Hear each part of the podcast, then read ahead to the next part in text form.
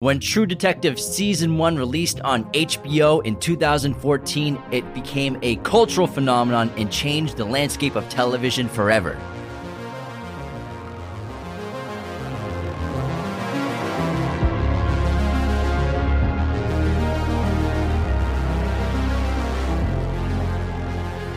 Welcome back to Raiders of the Lost podcast, the ultimate film and TV podcast. And today we're going to be doing a heavily requested episode from so many of you all a season one retrospective of True Detective, which I think is possibly the greatest standalone season of television of all time. A couple of the seasons of Breaking Bad, of course, are phenomenal. There's a couple of insane seasons of seasons of Mad Men, also Chernobyl, which came out a few years ago. I thought was absolutely breathtaking and, and outstanding. But in terms of a narrative story, the filmmaking, the acting, especially, I think True Detective season one is a really incredible piece of narrative fiction that is such a rarity on the small screen. Don't forget Sopranos and The Wire. Those Oh, are yeah, two yeah, great yeah. examples of not only incredible acting and storytelling, but terrific writing, dialogue, story arcs for these great Mm-hmm. characters that still these are some of the best shows to ever live. But for just one season of television, this might be the best all time. It's on that list for sure. It's so masterfully made, so wonderfully written. It's such a unique and creative idea. And we have incredible powerhouse performances from household names Woody Harrelson and Matthew McConaughey. It was so incredible. What a duo. What a casting to pair these two guys together with these two different characters. Now, a quick synopsis Let's hear of it. True, True Detective Season 1. It follows two combative Louisiana State police detectives as they hunt and catch a serial killer in the 1990s and early 2000s while also reflecting back on the case years later during interviews when another killing crops up, insinuating that either they never solved the case and that one of them may be a suspect. And this is before HBO Max was a thing. Yes, it was just HBO. which is probably why, again, with Sopranos and name recognition for TV, why Warner Brothers decided to go the route of HBO Max. I don't think that was a great idea for their streaming platform because it took away the catalog of reference for the average movie listener, or I mean, watcher of Warner Brothers and HBO being the same thing in their huge movie catalog. Yeah, and this is back. I mean, they could have just they should have just done Warner Brothers Plus or something. Is what it should have been. But HBO Ma- HBO was the name recognition because HBO had solidified its status as the preeminent premium channel uh, that for television, with making great independently produced TV shows and um, Warner Brothers produced TV shows by HBO Max as well, and a lot of really good uh, TV movies would come out on HBO especially in the 2000s after a few of their big hits really solidified their status and gave them money and respect. And then you started to get bigger names uh, working with hbo now it was super hard to get celebrities of this status into a tv show at this day like nowadays celebrities and big names are doing tv shows left and right I would say not just cele- I would say say celebrities, A list actors. a-list actors. Okay, you're right. A-list actors is what I mean. Like super big actors. They were only basically doing film, and it was kind of considered a step down for them to do television, especially if they were so big in film. But what made this exciting for both uh, Matthew McConaughey and Woody Harrelson was that it was a commitment of only one season because a lot of big film stars they don't want to commit to seven seasons of a TV show. That's a lot of time. That's a lot of films that they would have to turn down filming a, sh- a show on this scale takes about six months so that's a huge chunk of time in their schedule a person could make could lead two movies they could be the lead actor in two movies in that amount of time so it, res- it, res- it restricted what actors could do if they were film stars and so it only they were only able to get these big names because of the small schedule and commitment that it was going to be for a tv series and now you see the advent of miniseries explode after this. I mean, miniseries were coming out still here and there, but like it wasn't that often. Band of Brothers Band is of probably Brothers. the big, best example of a great miniseries. Twin Peaks by David Lynch, but then he ended up doing more seasons, but at first it was just that one season. And so it was so rare, but now it, we're seeing miniseries every month. New streaming app comes out with them, and they're so common now. But it really was because True Detective was so incredible and was so successful. It basically sparked this desire for audiences to uh, consume high high quality storytelling in the TV format, but not for six or seven seasons, for maybe one or two seasons. And it, I think it allows the filmmakers and writers to make it a condensed story much more powerful. And just adds so much more detail and richness to the characters, to the story. So I think there are so many advantages to miniseries, especially if it's just one and done season. You don't have to commit too much time as a viewer to it. You don't have to wait over like year after year after year for seasons to come out. Now, on IMDb, this show entirely is rated an 8.9. That's including all three seasons. And season one is actually, and this is also a top rated TV series on IMDb at number 38. Season one, specifically on Rotten Tomatoes, is 87% critic score and 99% audience score. It also won five Emmys in season one. All the Emmys that it's won was just in the season. It won for outstanding directing for a drama series for Cary Joji Fukunaga, outstanding uh, casting for a drama series, outstanding makeup, outstanding cinematography, and as well as outstanding main title design. So five Emmys, won entirely for the show for all three seasons, all in season one.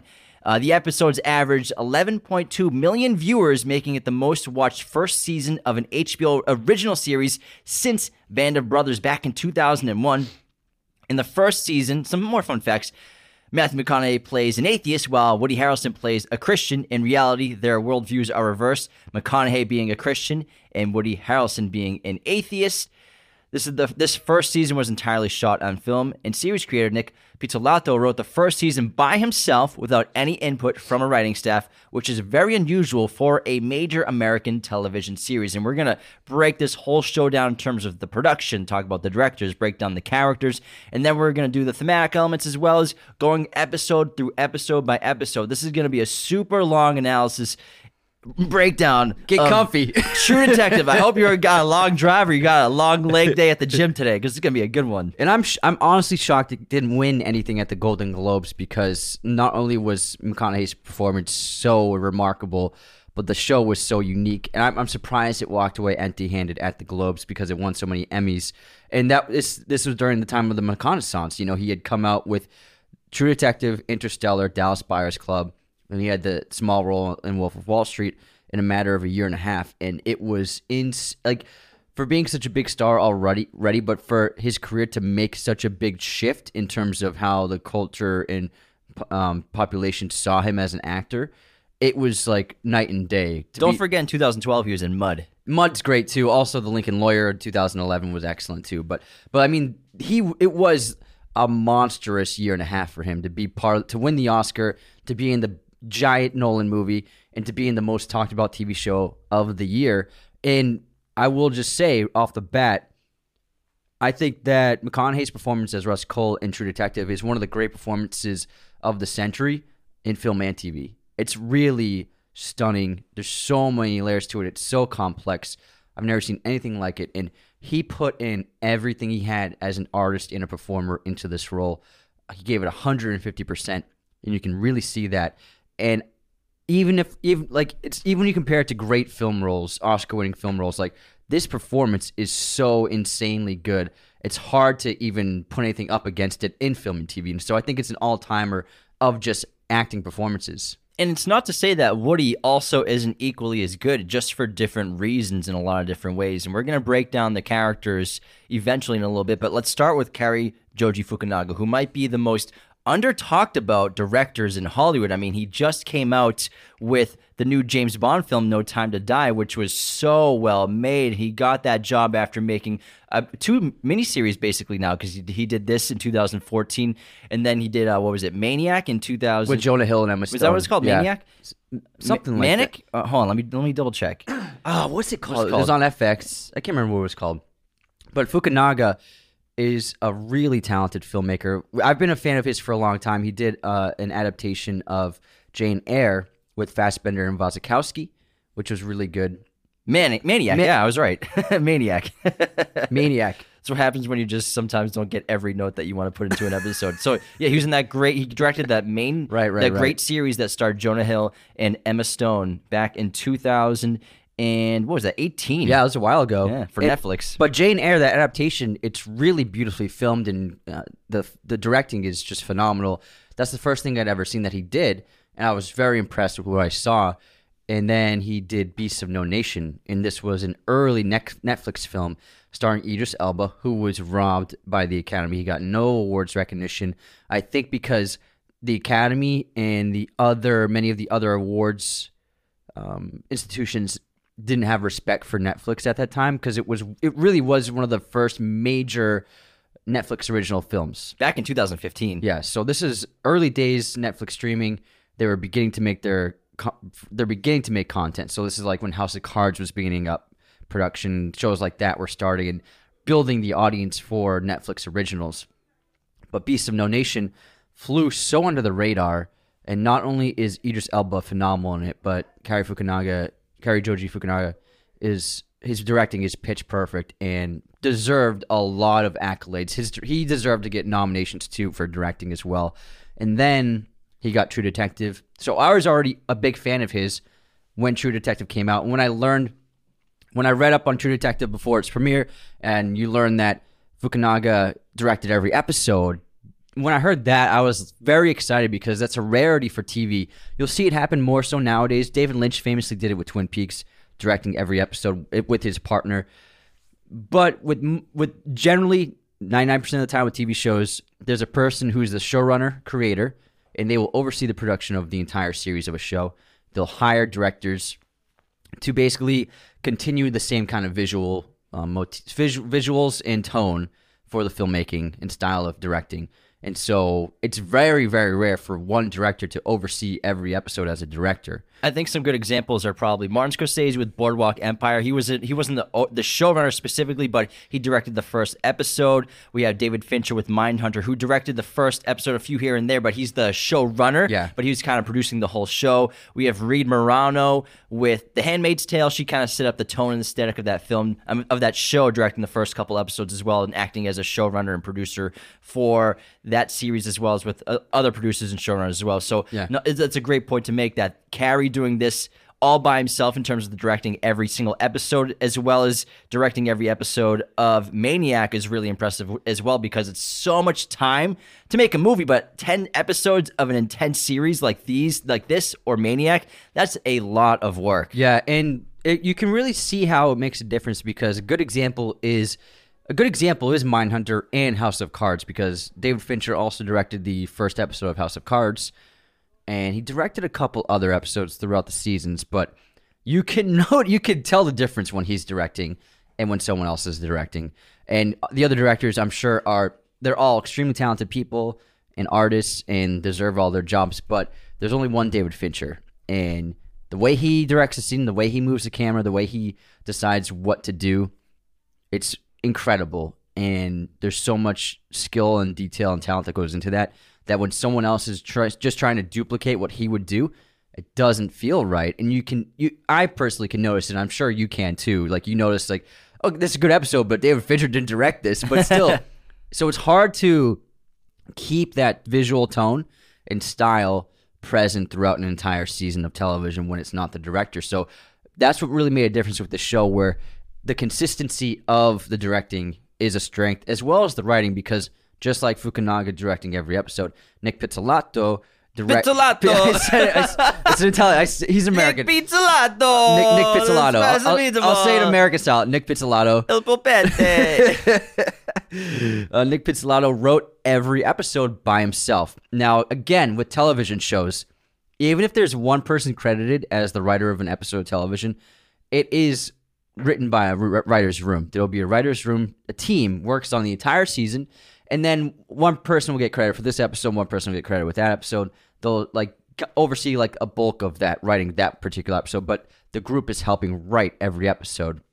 That's just how crediting is. They're not going to credit 16 writers for every episode of TV, so they'll just credit one. But TV shows are written by writers' rooms. So this is a rare example where one writer wrote every episode and one director directed every episode, and that is such a rarity in television. it's rare for Fukunaga's career too because he's been involved with the screenplays and writing processes of everything he's directed pretty much including No Time to Die, Maniac, The Alienist. He also helped write the screenplay for It back in 2017. That's right. He was originally helm, gonna helm it. uh, he wrote Beasts of No Nation as well as Sin Nombre, and everything he's pretty much worked on except for True Detective in terms of directing. So it's really interesting to see that this show and Jane Eyre he did not write, but uh, Yeah, yeah, it's an but usually for a obviously. director who likes to be part of, obviously directors are helping with the story.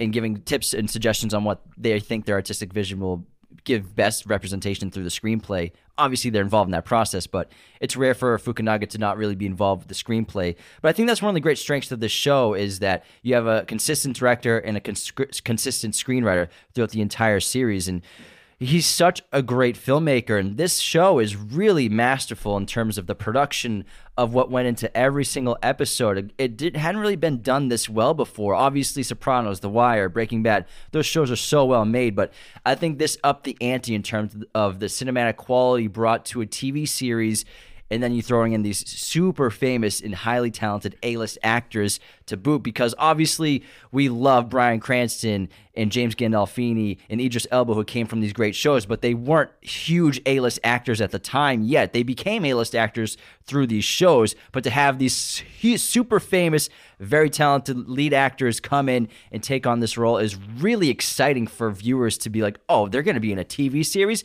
This is really interesting." And to see an A-lister do that is awesome. And this is a time when digital filmmaking was really coming out in a big way and on TV people were running towards digital cameras because they were becoming so high quality and easy to work with, cheaper. Shooting television, it's expensive. They get they have to shoot quickly, and it's easier to shoot digitally than on film.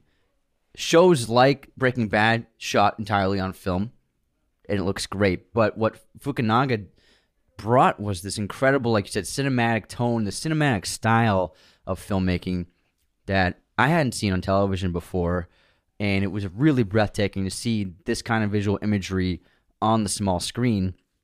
Also shot in 35 millimeter film makes all the difference in the world.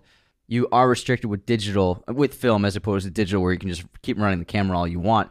Which is why Fincher shot House of Cards digitally, why he shot Mindhunter digitally. And so this was when digital was really taking the foreground, the forefront of filmmaking on the small screen. But I thought it was just so great that Fukunaga was like, we're going to stick to film and make it as visually strong and cinematic as possible. And I think that made all the difference in the world. And I had never seen anything that incredibly looking for filmmaking on TV before.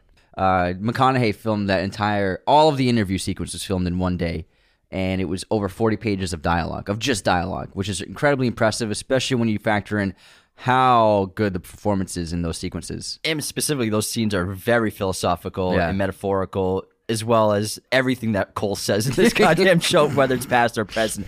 So it's really terrific. Now, we know that this show is based on a obviously a serial killer in these occult killings and cult organizations, sacrifices, and these odd imagery. Was this based?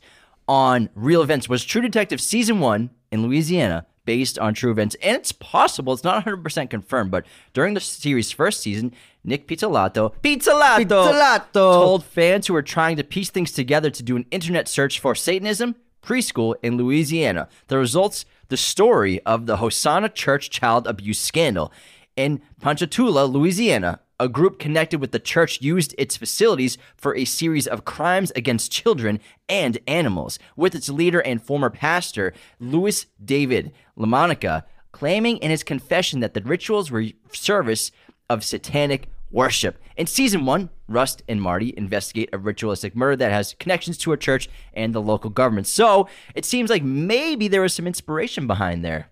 Yeah, it sounds interesting. And Pizzolatto obviously wrote this entire thing. He was actually a screenwriter on AMC's The Killing. Remember that show? Yeah, that was an awesome show. And um, Joel, what's his name? Oh, I love that. Joel Kinnaman. Yeah, the Swedish actor.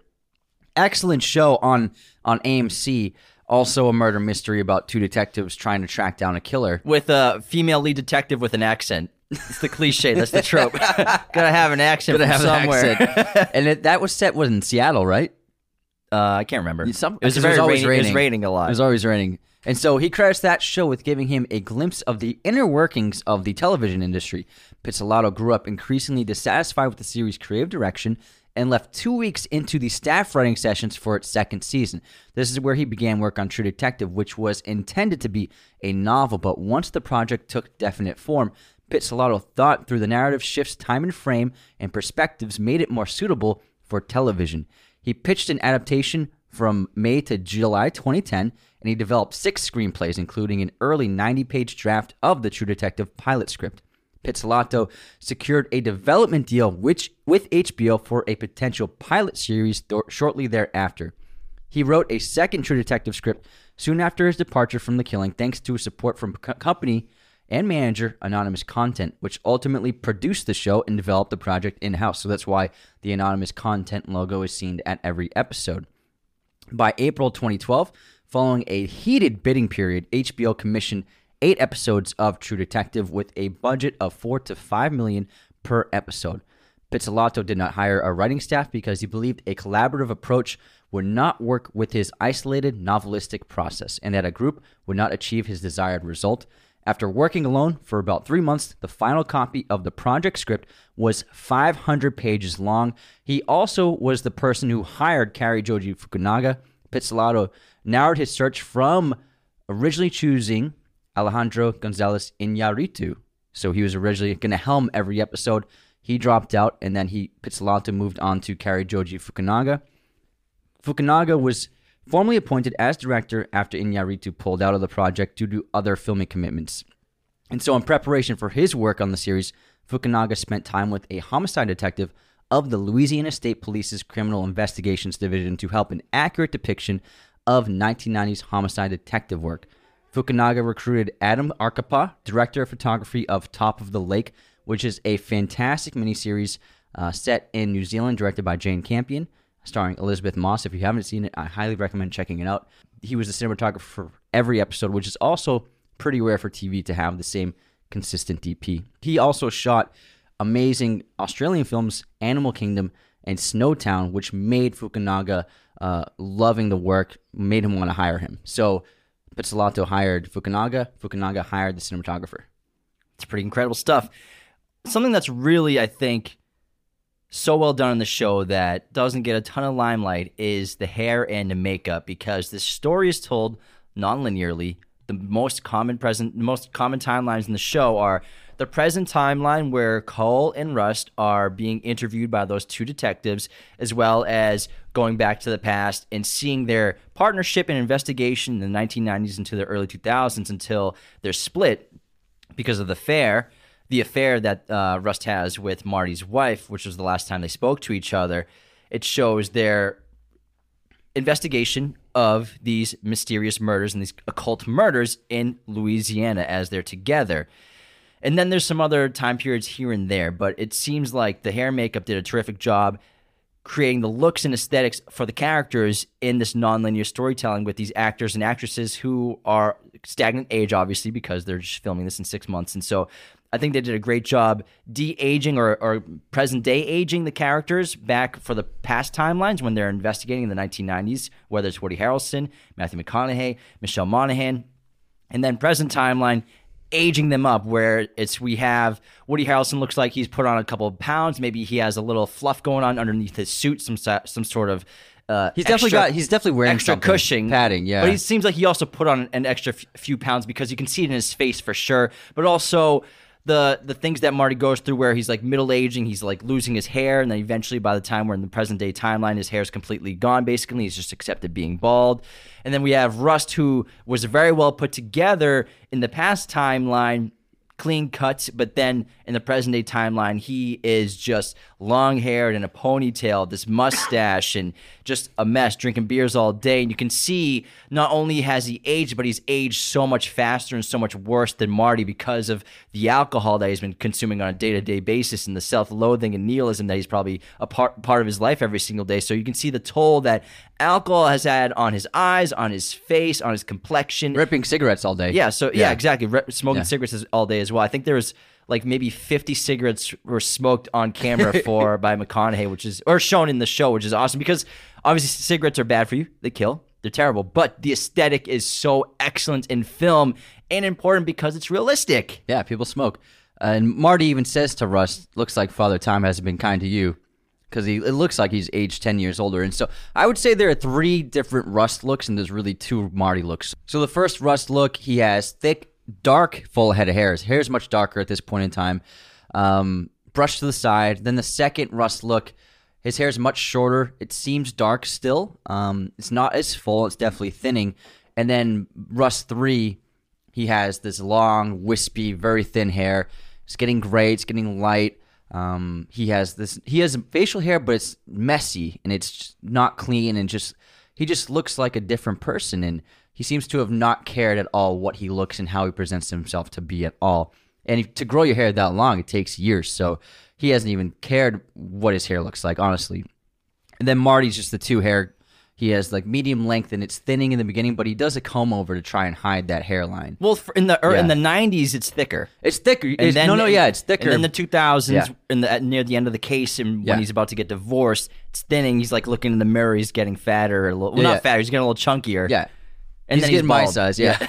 no, but he, it's it's it's he's still thin hair in the in the in the in the younger version. And he's doing a comb over to kind of hide his hairline, which is clearly on its beginning to leave. But it's on. It's, but it's still it's there. still It's thicker. still thicker. So there's three so, hair looks. So what they did a good job is they didn't just give Woody a new hairline. So they worked with the hairline he has in real life, which is very thin and not much hair there, but it's still like he still has hair like at his crown. And so they they did a great job with the hair of basically replicating his hair what it looked like at that age, right? Because rather than give him like a perfect lineup, you know, a perfect full head of hair, they kept it like it was thinning at that age. And then the next two Woody's, not Marty's, I mean, like you said, getting thinner, and then he just keeps it short, clean cut, accepted it. He's not trying to hide it anymore because in the opening he doesn't pull his hair back ever. He's doing a comb over to kind of hide the hairline in a way. because what he's always had like Yeah. thinning hair since he's gotten into the zeitgeist of film and, and TV. Mm-hmm. I mean, even if you think of White Man Can't Jump, he's got like a thinning thinning hairline, a maturing hairline in Yeah. that movie, and he's Yeah. really young in that film, like probably in his mid thirties. Now it's going to be remade. It was remade. It's getting remade. Yeah, it already came out, dude. What, what I'm is it? pretty sure. What? No, no, they're filming. White Man Can't with Jump. Jack Harlow? It I didn't thought it was out. done. Didn't come out. What are you? What are you smoking? Let me see. How I many, saw a trailer for it. what, a tra- Yeah, Oh, well, it comes out in May. Yeah, it didn't come out. We said they're still filming. They're done filming. It's in the can. How's the trailer? It's, it looks terrible. it looks unfunny, boring, meh. Eh, has Is there nothing, Jeopardy? Is there Jeopardy in it? I don't think so. It has not. It looks nothing like what they captured in the first film. Oh my god. Oh my god. They don't even care. They just remake everything. Anyways, but that's not what we're talking about because we're talking about the incredible first season of True Detective. But so speaking of White Men Can't Jump and Woody, Woody and McConaughey both are famous for being so funny, so charming, personable guys, but also they're famous for being famous best friends. Like they're pals, they've worked together a few times. They are super tight and they smoke doobies all the time together. yeah, sure. so uh, uh, Zach Galifianakis, he had McConaughey on Between Two Ferns. He said, "How much was the marijuana budget on True Detective?"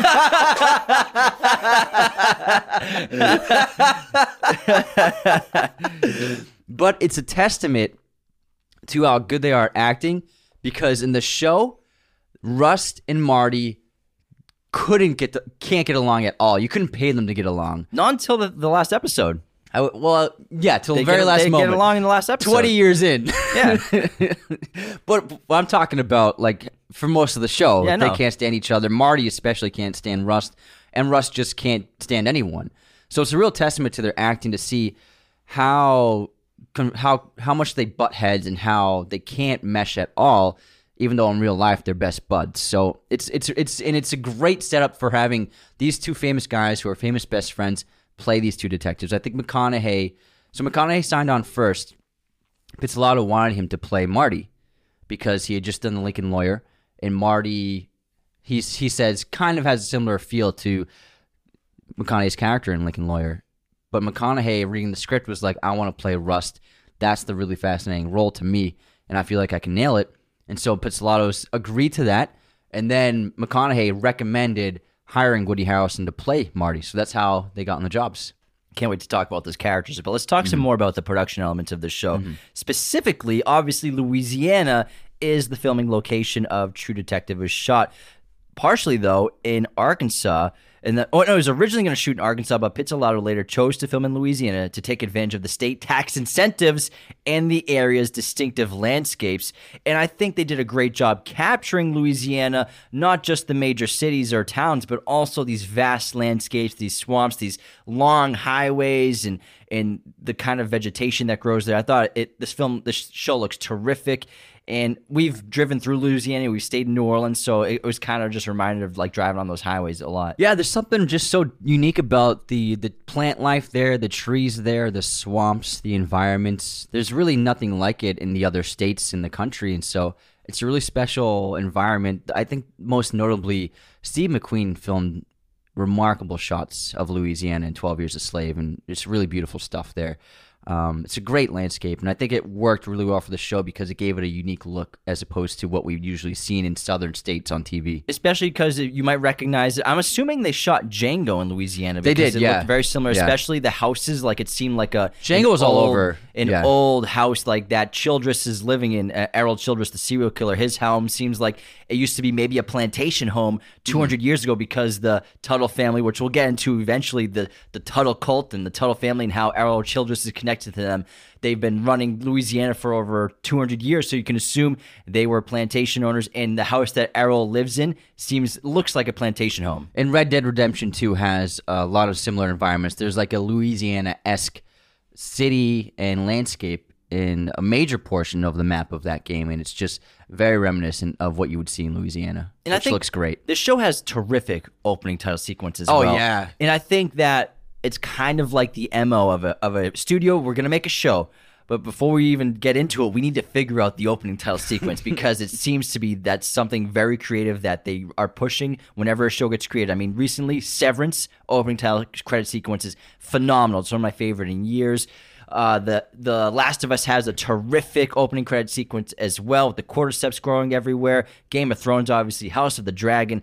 Dexter's is really terrific as well, no matter how simple it, is. That was probably that juice. that's probably the cheapest one to shoot out of all of these. well, the Sopranos, Sim- Sopranos yeah. is great with the woke this morning, got myself a going. Tony Soprano just driving through New Jersey, crossing the bridges and everything. So I think the title sequence of the show is absolutely terrific. These really interesting shots, almost kind of like black and white monochrome with like blue t- tints to it as well. Those super close ups of the characters, kind of 3D model prints in a way. It feels like that blend of like tin type style uh, photography as well, and it's just really great song too. That song is just perfect. When when when a show nails the opening credits and you it's it, it's great because when you hear it, you're like, okay, here we go. It gets you in the mood. It gets you set up. And HBO, their shows are have just become famous with like really pushing that opening credits title to really make something special. Now everybody has followed suit. sets the tone for the show. Yeah. And if it's a really special one, I always watch it before the episodes. And it was a collaboration between director Patrick Clair, his Santa Monica based studio Elastic, his Sydney based studio Antibody, and Brisbane based company Breeder. It's uh reminiscent of what David David Fincher does a great job with his opening credits in in his films. And Seven, I think, is one of, if not the best opening title sequence of all time in film. It's it's definitely up there. It's probably influenced why And- TV series take it so seriously. Exactly. That's why I pointed out because a lot of series it feels like it definitely inspired by the seven opening title credits. The seven opening credit sequence is so eerie and terrifying and Yeah. the music that uh, the Nine Inch Nails came up with as well as the visuals it's disturbing but it's setting the tone Yeah. for what you're about to see and I think that these shows and specifically with True Detective and Severance and Mm-hmm. these opening title credit sequence do a phenomenal job relaying the themes of what you're about to see in a f- interesting opening The inspiration for Fincher doing it though was he wanted to do an opening credits, but he didn't know what to do. And then they were like, "We have all these journals that we spent like fifty thousand dollars for the art team to make, and nobody's seeing anything on screen except for like maybe a couple of quick pages Morgan Freeman turns through. But everything had stuff in it." And so that's what they used for the opening sequences. They went through all the notebooks and used the most interesting and disturbing parts of those books. And uh, because he wanted to get John Doe in earlier in some way to open the film and set the mm-hmm. tone. So a combination of using John Doe's inserts of John Doe's fingers, Like the bloody bloody fingers, interacting with the notebooks. So that's where that came from. It's also kind of like uh, Mission Impossible, where obviously we have the opening always, but then we have the fun credits where we see like a tease of The entire see. movie. Yeah, like a quick tease. Ah, if you see not the entire movie, just cool, the coolest sequences. Yeah, yeah, yeah. Like fun action stuff. I love that because it's it's kind of cheesy, but also that's part of the brand. and they don't reveal anything too Yeah, big. It's yeah, just like here's a cool shot that you're about to see, and it just goes by so quickly. Exactly, But it sets the tone for the film. I love it. It's so important, I think. And like we said, this show was shot on film, so It was filmed on 35 millimeter format. And one second, I'm pulling up the specs right here. Get those specs, Anthony. it was used. They used a Panavision Millennium XL2 camera, and the choice of lens corresponded to the period when a scene would took, take place. So either 1995 or 2002. oh, so that's why it actually has like a different look. Especially Yeah. the interview sequences look very modern compared to the past. Exactly. And they would use the Panavision P vintage lenses, which produced a softer image because they were made of recycled low contrast glass. As these scenes were written as a reflection of Cohle and Hart's memory, production sought to make them as cinematic as possible to reflect what Arkapaw called the fragmentation of their lucid imaginations back to the past. So the the earlier scenes in 1995, they have more of a hazy, dreamlike cinematography quality and lighting to them, and look with the glass with the lenses they're using. The 2012 scenes were shot with Panavision Primo lenses. The visual palette in comparison was sharper and had much more contrast, lending a modern, crisp feeling to the images. And according to Arkapaw, pulling characters out from their environments to hopefully help audiences get inside their heads. So they also did use the digital DV cameras for the first episode interviews. Obviously, you can see the the poor quality, the lack of a, a decent lens on that interview camera, and I love uh, at the end of the first episode when Fukunaga and Arkapaw, the, the DP, they go from the LED screen of that DV camera, close up filming of Rust during the interview. And it also has like this neutral blue color palette. It looks terrible. And then and then they pull their camera back and then turn and pan and reveal Rust Cohle standing in the room with their beautiful lens and terrific lighting. And that's the first time we actually see the real cinematography of Rust in that room. And then what I liked about that room is the way they filmed Marty and the way they filmed Rust was very unique because they had different backgrounds for them. And it isn't until episode four, I believe, where because Marty always has these windows behind him, and then Rust It's kind of like looking into the office. yeah, exactly. And then Rust always has shelving wood walls behind him. So they look like they're in different rooms that they're being interviewed in. And it isn't until episode four where during one of the Marty scenes with the detectives, Fukunaga and Arkapaw, they change the the angle and they reveal that wall that that Rust is always sitting in front of. And then we're like, oh, there's this is the same interview room, and it, I thought it was really clever how they did that to keep a visual difference between them. And at first, like it's like, oh, is this like where Marty works now? And is this where they just? And then for Rust is like, did they just bring him to the precinct? But now we see it's actually the same room that they're interviewing both men in. It's really interesting because they're so connected. No matter how different they are, they're very much opposite sides of the same coin. And I can't wait to get into the characters, but I want to talk a little bit more about the production and art design, production design, because I think it's stellar in this show. Hey, talk about whatever you want, bro. The occult is one of the most fascinating parts of this show. As disturbing as it is and horrific as it is, what this Tuttle family cult does in terms of the Yellow King and Carcosa and their sacrifice, sacrifices to this cosmic entity, you could say. And Carcosa was this this cult like world that they created, this like vast wooden kind of stage or maze kind of you could you could describe as where they would do their rituals inside of and the production design is incredible there's so much wood and sticks used to create walls and figurines throughout the series the things that Errol Childress makes those little triangle figures made out of wood or even the artwork that's done it's really disturbing eerie and mys- mystifying. You know, it's it seems like is there something here? Is there kind of a deify a de- deity quality to this? Is is this actual real? Is is there really this god, this yellow king that they're trying to connect to or, or praise or worship? Is it related to the show somehow? It's, it's really interesting, just the design and look of the film, but also things like Rust's apartment reflects on his character so much of it's just empty and barren. Besides the crucifix on the wall and all these criminology books, and then the the backdrop of of Marty and his family and his house and his home where he thinks that's a refuge. He thinks that's what he's supposed to do and that he's being a good man by having a family, even though he's experiencing it. He's he's infi- he's uh having an affair with against his wife.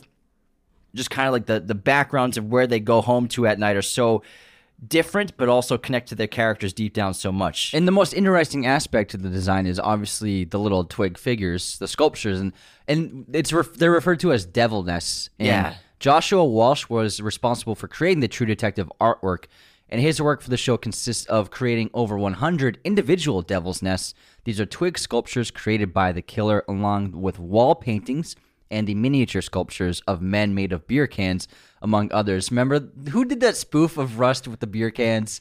It was like some talk show host, and they spoofed it. I think it was might have been like an opening of like the Golden Globes or something. Can you look that up? I'll look it up. Yeah. Because I remember, I can't remember what it was. Like maybe it was like snowflakes they did as a spoof. it was so funny.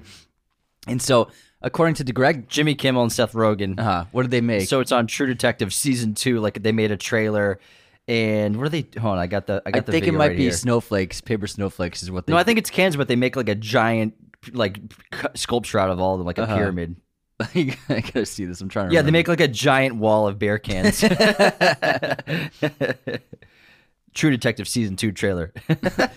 So Walsh's interest in hunting and taxidermy actually made him the perfect guy for the job. A blueprint for the Devil's Nest was not well established in the script, other than specifications that the structures had to be able to stand on their own and feature a spiral motif, another symbol that we see regularly in the show. DiGerlando and Walsh spent went on a tripod design that showed a spiral when viewed from the base and contained a ladder-like crossing elements that symbolized the killer's desire to ascend to a dark spiritual realm, which is probably what the, the leaders of the cult were trying to do as well. Each design had subtle differences from one another. DiGerlando cited the work of Harry Darger and James Charles Castle as strong stylistic influences and sought a primitive look for the sculptures, one that revealed the workings of a man with some deep inner urge to express himself. And to reflect this, Walsh built devil's nests using mud, secondhand children's clothing, reeds, roots, and other materials he felt the killer would use. And I always find these little sculptures, whenever they find them in the show, it's always so disturbing, but also exciting, especially in the uh, episode seven when we reveal that Rust is working behind the behind on his own, and he finds more sculptures in that abandoned uh, s- church school, and you're like, oh my god, he's So many of it. them. Yeah, And I think the music in the show is also excellent. We have a bunch of songs by Bo Diddley, Melvins, Primus, the Staple Singers, Grinderman, Wu Tang Clan, Vashti Bunyan, Townes Van Zandt, Juice Newton, and Captain Beefheart. These their songs all appear in season one. And then the composer for True Detective season one for the original music is let me pull it up right now. Is there an actual composer? Let me see. there must be. Who did the theme? Let me here. I'll look that up, and you can do something else. I should have looked this up before we started the episode.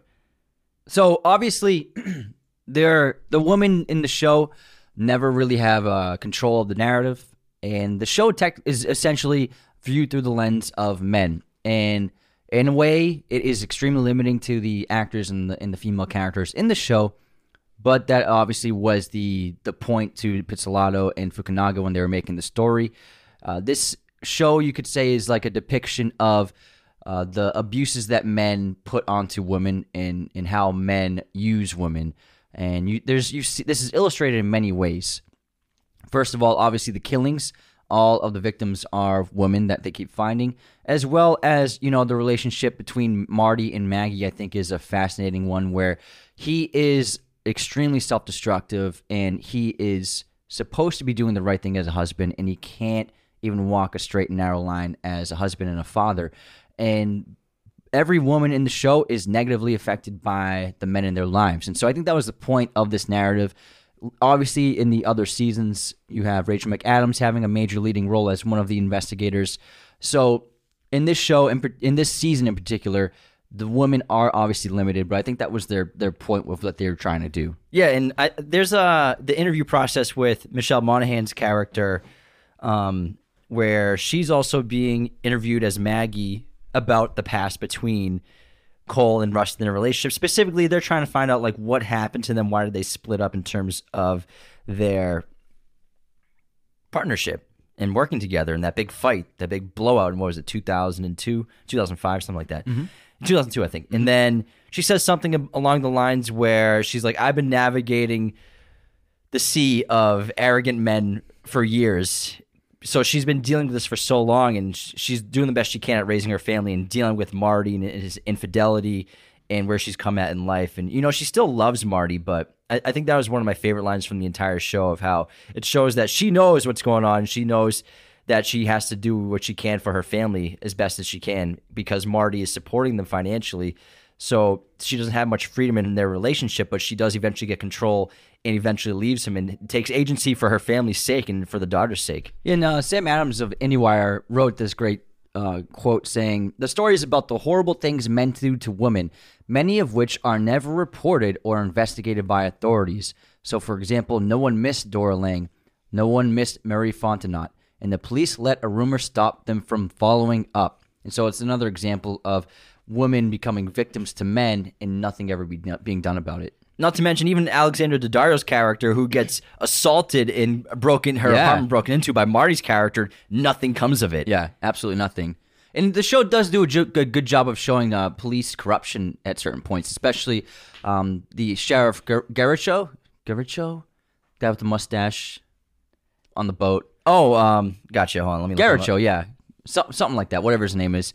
And he's driving a hundred thousand dollar car. I can't remember what the car is, but he said he he lifted it from after he arrested some drug dealer who who had like only like a, a quarter ounce of weed on him. That was a Maserati. Maserati. So and then he impounded that Maserati and took it for himself. And so that's a great example of just police corruption right there. Just taking a person's car because they had a little weed on them.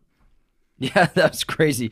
There and speaking of corruption, that's one of the major themes of this show.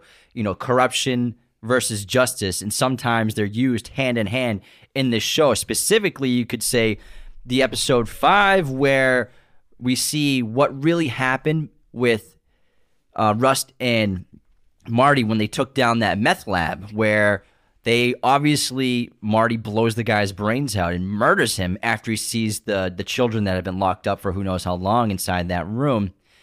Obviously, the right thing to do was to arrest them and process them, and they would do their time for the rest of their lives in prison but Marty blows his brains out, which is illegal. That's murder. And then they have to frame the whole situation like this giant war zone shootout. What a great episode! It's terrific Oh because it's cross cut, and we'll get into it in more detail when we go episode an episode of both of their interviews where they're both sticking to the same line story during the interview, and then we're cross cutting and see what really happened at those events. So corruption as well as Rust going back undercover and getting into that criminal underworld to try to corruptly find answers to their the to the investigation. Illegally going undercover. Yes, Yeah, illegally yeah. and then committing crimes Yeah. undercover. so corruption, also the corruption of the Tuttle family and the the conspiracies and, and the covering up of all this information. Even the show ends with a giant cover up where it almost seems like did all this even matter? Even though we stopped the serial killer, the connection made between the Tuttle family and the Childresses, it's gone. Like it doesn't matter because the media are under the control of these families. Other themes in the show the concepts of reality and other dimensions, which Rust co- talks consistently about in the present day timeline. Also, God versus religion. We have the occult, the occult murders, the cult like religion of the Tuttle cult family saga and their corruption and their sacrifices of children to their God, to the Yellow King. Corruption, just also time being a loop. This is a concept that Rust is talking about in this present Same year as. Interstellar. I know, right? And he has a great quote where he says, Fuck, I don't want to know anything anymore. This is a world where nothing is solved. Someone once told me, Time is a flat circle. Everything we've ever done or will do, we're going to do over and over and over again. And that little boy and that little girl, they're going to be in that room again and again and again forever. And then the concept of bad men. You know, that great line that Rust says where the world needs bad men. We keep the other bad men from the door. That's. Uh, I'm so sorry. So these, are, I think, some of the major themes of the show. What really makes this season special, in my opinion, is aside from the great narrative, aside from the great conflict and story, but really Rust Cohle as a character and all of these things he's talking about and these heavy themes that are addressed in what would normally be a pretty standard investigative show or story, um, but talking about all these incredible themes, I think makes it special, and that's why I tried watching season two and it didn't didn't feel right. It it just basically was a similar kind of tone and style of story, but it was lacking in that. And I- for me, it's really Rust Cohle that makes this show special, and these conversations that he has with Marty, who is some someone who is just so close minded, stubborn in a lot of ways, and doesn't want to be open to any kind of ideas that are new or strange or challenging he could represent like the average person, and Rust represents a very rebellious spirit and someone who's unsatisfied with reality and questions everything, questions existence, questions the idea of what the meaning of anything is. And you can see why he's so nihilistic now, why he has lost belief in anything, why he's not good at parties, and he he views the human race as just meat puppets.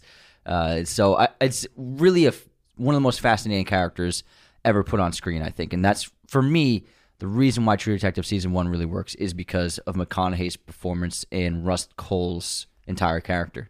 I completely agree. We're almost an hour in, and we still haven't even really broken down these characters or episodes, and there's still Damn. a lot to talk about with these themes, as well as we have some fun facts. But how about we'll run to our intermission, Oh, take yeah. a little break, and then we'll come back and do even more breakdown of the characters, thematic More! elements, and, and individually go episode by episode. More.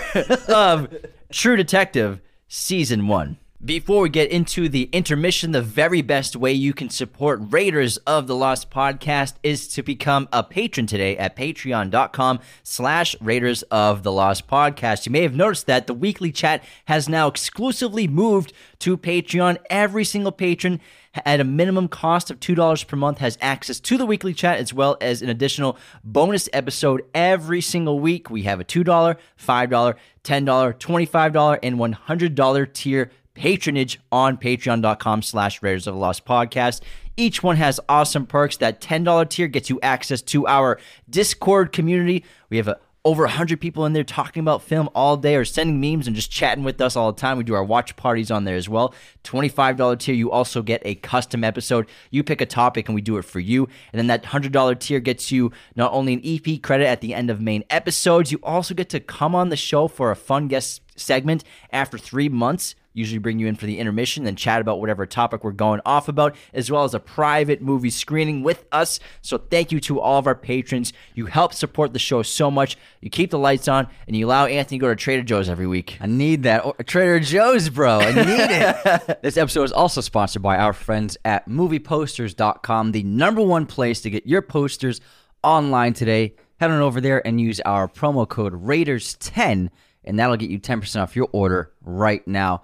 Again, movieposters.com has a huge selection of pretty much every movie and TV show imaginable in their poster library, as well as all sorts of sizes, framing, and even backlighting for your poster needs. MoviePosters.com also does a bi weekly free movie poster giveaway for fans of our show, and we couldn't recommend their posters enough. So be sure to go to MoviePosters.com and use our promo code Raiders10 at MoviePosters.com today. Now let's head into our intermission, Anthony. Let's do it. We'll begin with the movie quote competition. You ready for this? I'm ready. This is a tough one. Okay, now I'm going to do his teeth and cut off his fingers. You may want to leave the room. I know this one.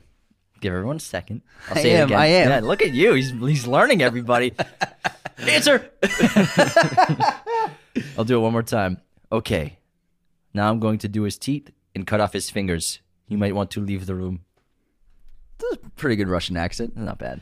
Viggo Mortensen in Eastern Promises. Nice. Character name Li- Nikolai. Nikolai. What Great a movie. sick movie. Yeah, Cronenberg made it. Um, with uh Vince uh Vince Cassel. Yes. Yeah, he's great. I love him. And Naomi Watts. Yeah. Oh yeah, yeah. She's she's the uh, co-lead in that. Next up, here's my quote. Please, please, please speak English. I I enjoy to speak English. It is simple and ugly. you butchered that. Hold on, hold on. it's like I eight words. I didn't. I hold on. Let me do a full accent. Please, please speak English. I enjoy to speak English. It is simple and ugly.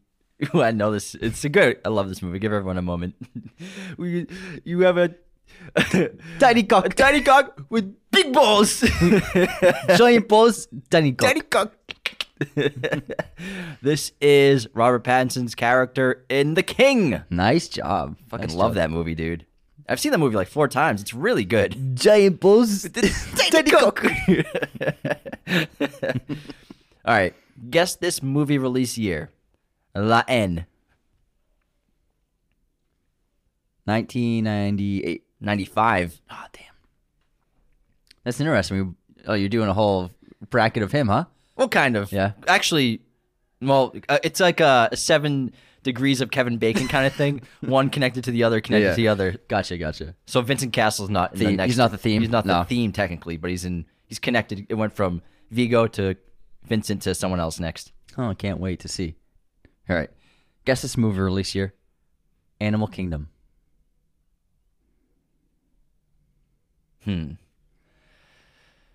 How young was Joel Edgerton in this? Let me think. 2000 and 2008? 2010. Oh man. Close, close, close. Man, why does that movie feel so much older? Because you're old. Oh man. Because it was a while ago. It's over a decade old. Great film out of Australia. All right, Anthony, movie pop quiz time. You ready, bruh? Mm-hmm. What is Monica Bellucci's character's name Oh, that's why. in The Matrix Reloaded and The Matrix Revolutions? So his ex, Vincent Cassel's ex. What's her name? That's a really good question. Um. She's in the second and third films. Oh my god. I remember when I was a kid and I saw her that I was like, Oh my tongue God. on the floor, like like that cartoon dog. I, was like, uh, I, I think I became a man when I saw Monica Bellucci for the first time at age 11. I don't know her name.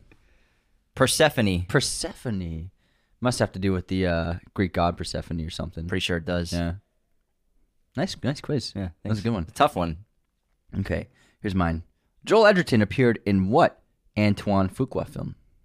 I'm guessing you're doing a Joel Edgerton one. Ding ding ding ding ding ding. Let's see. It's either Widows or is it 12 Years a Slave or Widows? I'm thinking. Antoine Fuqua. Oh, I'm sorry, Steve McQueen. Wow, canceled. Canceled. canceled. Lock me up. Lock me up. Lock me up. Lock me up. Got him. Raise the last podcast. Cancel. Got him. You're done. Let's see. um. Hmm. That's a good question. It is a good question. I did it. You got this, man. You got this. Oh man. Um. Non King Arthur. non Training Day. Did Antoine Fuqua do what was it? Triple Nine? No. That was uh, John Hillcoat. I'm. Sp- I don't know. It is King Arthur. Oh, it is. Yeah, he no played- he fucking played way. one of the knights. Oh my god! Guy, Gawain, he played. Not King Arthur, I say, and that's the answer. I was like, fucking, fucking idiot. Fucking idiot. what a moron. Yeah, now that I think about it, yeah. yeah, he's super young in it. Ray Winstone's in it too. Like that that cast of the Knights is insane for how many like unknown famous actors now are in it. It's a cool movie. Oh yeah, I like that movie. we have a Godfather shout out today. Yeah, who we got? Andrew Hagen is not only a Godfather patron, he's a chosen one patron. Andrew, thank you so much for supporting our show and being an incredible fan and friend to us.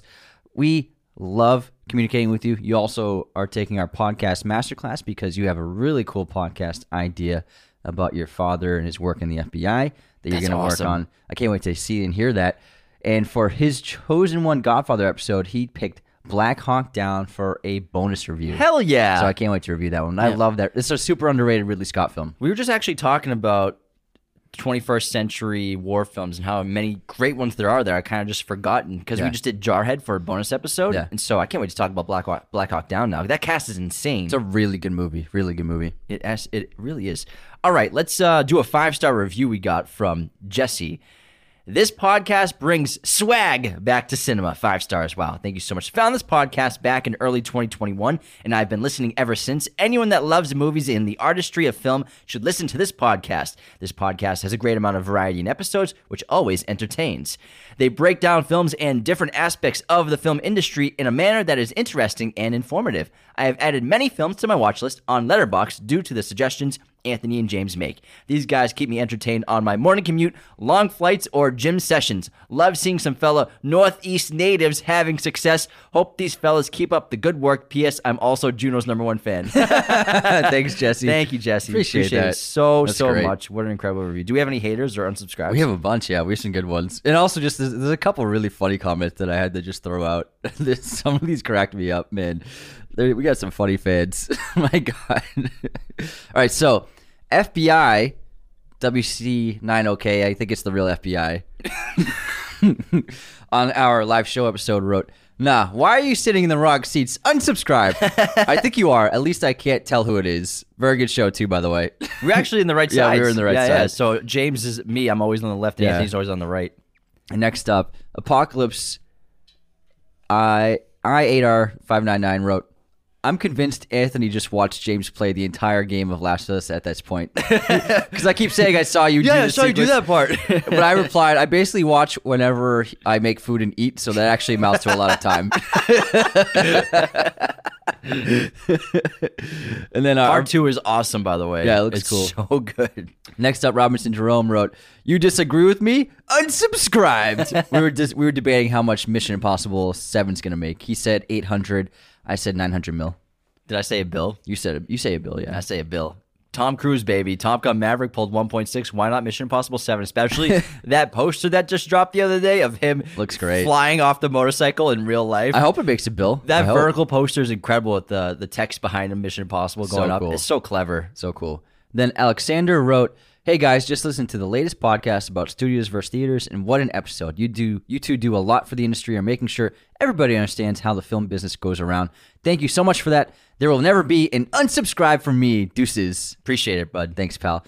And then uh, the Chris Car, the Thirsty Carnold wrote, Thirsty Carnold wrote." Where's the Last of Us episode nine review? Unsubscribed.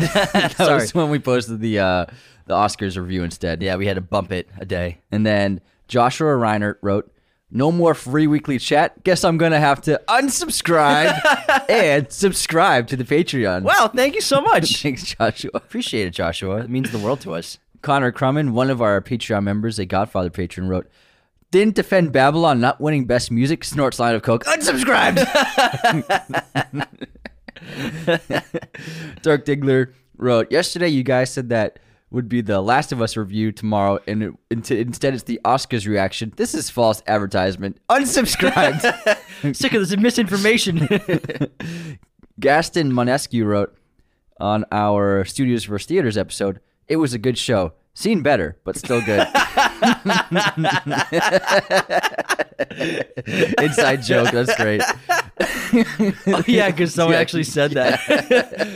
Oh, they said that about a movie, Yeah. Prisoners. yeah, they're like, Prisoners is all right. Seen better. like, okay. That's so mean. So Who says that about anything? sick reference, Gaston. Your references are out of control. Everybody knows that. yeah, I saw Prisoners. Seen better, though. what a bozo. Goodness. Whoever that guy was, man. all right, let's get back into our episode. Well, what's your streaming recommendation? Oh, sorry. My streaming Jeez recommendation Louise. is Barry Lyndon, directed by Stanley Kubrick. And this movie's excellent. It's three and a half hours, so strap in. Uh, I watched it for free on YouTube, actually. There were some ads here How, and there. how big were the ads? Were they long? They're usually like the five second ones that you can skip. Really? So, oh, I thought they would be like the ad breaks you would get on like Hulu free version, where it's like two minutes. And No, you can't skip them. It's li- yeah, those ones drive me nuts. Yeah. but uh, it's just like the ones that they go for five seconds, then you can skip. Oh, that's cool. Which was fine because I watched it in segments because it's such a long film, and it worked out fine. But uh, I had been getting, I've been meaning to get around to this film for a long time now, and I thought it was absolutely terrific. It's really darkly funny, so well written. The production's incredible, and I, I thought it was just excellent, excellent directing. I'm glad you finally seen it. Me too. It's a great movie. More people should see it. But I My believe it's on some streaming platforms, but Yeah, none that you- we subscribe to. yeah, I think you need to have like a premium channel one, like Starz or something. Something like that. Yeah. No, who who has stars? Like stars. Stars with a Z. No, but that was a reference to. Um, To what? Stars. that was a reference to Resident Evil Uh huh. because that's what the name of the tactical teams are called. Stars. Stars. Star. Are they? Yeah. Ah, I didn't remember that. Yeah. Anyways, My streaming recommendation this week. It's either stars or stars. I think it's stars. I think it's Stars. Yeah. Stars team or something. 'Cause that's what the the monster says. Stars. Is that what you're referencing? Yeah. What monster says that? It's like Resident Evil 2. oh, like the big guy? yeah. yeah. I don't think he says anything, does he? He does. He says that. Stars. He just says stars over and over again. the whole movie. That's all. Stars. What are you doing here? Stars. He's like, I'm Groot. Groot. That's a obscure as hell reference. Sorry for anyone that just didn't get that at all besides me. I, yeah, I didn't even get it. Next up, my My Anthony knows every reference. Even I didn't get it. this sounded kind of snobby, didn't it? no, even I didn't get that. I'm Redo and I sleep with everybody. I'm Samantha. I sleep with everybody. Not us, man. Not us, right? Sick reference, bro. I love forgetting Sarah Marshall. That's a good one. It's really Harrison. I saw this Harrison Ford interview uh, talking about the new show he has with Segel, like Shrinking, I think it's called.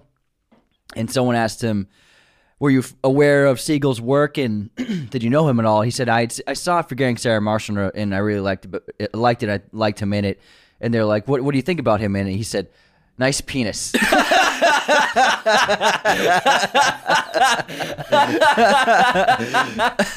oh my god. Because Segel goes, Siegel does full frontal in that movie. I love Harrison Ford. He's, He's, so he's an funny. icon, man. He's so funny. What a legend. Never change. oh my god. He doesn't have much time to change, anyways. Don't say that. Damn, Just damn, kidding. brutal. Love him. He's, you'll probably die before him. That guy's in great shape. what are you saying about me? Just nothing, man. Just watch yourself. All right, let's get. What were we talking about? My recommendation. okay, your, your recommendation. 10, that really spinballed. 12 hours later. the Assassination of Jesse James by the coward Robert Ford is on HBO Max. If you haven't seen it, highly recommend checking out Andrew Dominik's film. It is mm, probably Brad Pitt's greatest performance, and Casey Affleck is incredible in that film as well. And Roger Deakins did some of his best work as a cinematographer in that film, without a doubt. It's unbelievable. There's no other Western like it. It's very unique. I believe that was also the first film that Brad produced with Plan B, No, it might be. Yeah, I think it was. Yeah, that's interesting. which is really cool. Mm-hmm. All right, now can we get back into True Det- Detective? Now we can. All right, let's get back into Wait, wait, se- hold up. No, I'm kidding. Yeah. season one of True Detective. Let's talk a little bit more in detail about these characters of Rustin Cohle and then Marty Hart. Maddie. Marty. And what I love about the, these performances is each actor is really playing two different versions of the characters. We have the past timeline and the present timeline, which are cut back and forth non-linearly, which is done so effectively in this story. Again, we've talked about that with lots of films, how difficult it can be. It doesn't always work well narratively, but if you can pull it off, it really adds so much suspense and narrative to the story of like keeping on the edge of your seat and you don't know what's coming next and you know these characters we're watching them in these interviews they know everything that's happened but we're learning through their past flashbacks basically of this interview process what happened truly during this investigation. Now matthew mcconaughey as rustin cohle. Like anthony said it's an all-time performance. It's one of the best of this century in film and tv and rustin is a talented but troubled detective. He's dedicated his work he's dedicated to his work and is a renowned for his abilities notably his ability to get confessions out of criminals and suspects because he he really just understands people. And he, he has so many great lines where he's talking about i've never been in a room with somebody for less than for two minutes without knowing whether they've done it or not. And he just he says like i can look into their eyes. Basically i can see through their souls and i know what to tell them what they need to hear in order to get a, conf- a confession his services are basically being used by different detectives and agencies around the state. He's a box man. Yeah, basically to Yeah. get in the interview room and get people to confess to their crimes, which he does to these people. They kind of don't even know what's going on while it's going while it's happening. Yeah, and one of these one of these instances is where he here's the new clue about the Yellow King, which reinvigorates his investigation into what he thought was a solved case. So it's one of these box room trying to get a confession out of a criminal. Criminal says something about the Yellow King, and he's like, "What the fuck did you just say? Yellow King? I thought I got, I thought I took care of that guy." And so that actually is a major catalyst to the story continuing on. It- It's a great character trait. But he also ironically says, I, I'm terrible in poker. So he can't just he can't like read people's reads or read like if they're lying about a, something as trivial as a poker game, but in a way he can see through people and deep down what's inside of them. And Rust is someone who is he's already been basically obliterated by the world and destroyed by the time the show starts with the death of his daughter, tragic car accident, and the dissolution of his marriage. And I'm curious. I would be curious to see what Rust was like when he was a father. I'm sure he still was. He, I'm sure he wasn't like happy-go-lucky. I'm sure he was still a strange guy. He always has been because he even says to Marty, "It's taken me years to reconcile my nature. Um, I wouldn't forego it on your account." So he's probably always been strange. He is a very unique person, very difficult to socialize with. Uh, he's very inquisitive in all the bad, in all the ways that people want to avoid. Um, and he's uh, very reflective about the world, about himself. He's very closed off and very, uh, in a lot of ways, doesn't like to show emotion. Um, and he can be very blunt. And like he says, he's not good at parties. So I'm sure even when he was married and had a kid, I'm sure he wasn't like awesome to be around. awesome, bro. he wasn't like watching. You're not going golfing with him. Exactly. But I'm, I would be curious to see what he was like as a father because what we're seeing at the start of the show is he's already been completely destroyed and ripped apart by the tragedy of his past. And now he's just become basically a shell of a human being in a lot of ways. And just his only purpose is to just work. And that's basically who he is. I would wager that he was a little more gregarious in his past before the death of his daughter than he obviously is isn't later on because he's antisocial, introverted. But I'm not saying that he was like kind of like Marty, but I'm sure the loss of the child, like you said, the breaking up of the marriage, and then going undercover for four years, becoming a different person, all the drugs he took has just completely changed him so much and pushed him towards the other end of the spectrum of nihilism that maybe he was tinkering in and probably had those ideas about. But I think a lot of those things combined created who he was. But he's probably a lot more of quote unquote of a normal person before the loss of his daughter. He carries around this unusually large ledger, which gave him the, got him the nickname the Tax Man from fellow officers and colleagues. He uses it to keep detailed notes and sketches of the scenes that in crime scenes and investigations that he's on. On the surface, he's very much aloof. Again, he's introverted, cynical, tough to talk to, and seems cold and apathetic on a regular basis to pretty much everybody. But he's very intelligent. He's obsessed with criminology, with solving murders, solving crimes. After the death of his daughter, he went right into undercover work for four years, and you're not even supposed to do, I believe, what Marty 11 says, months eleven max. months max for undercover work. He did four years undercover using hard drugs to stay undercover. Never broke cover and even was able to use it later on in his career during this investigation to go back undercover because he was never made to get more information on their investigation. Yeah, luckily for him, so his cover it was at, during an incident, and he was able to get taken out.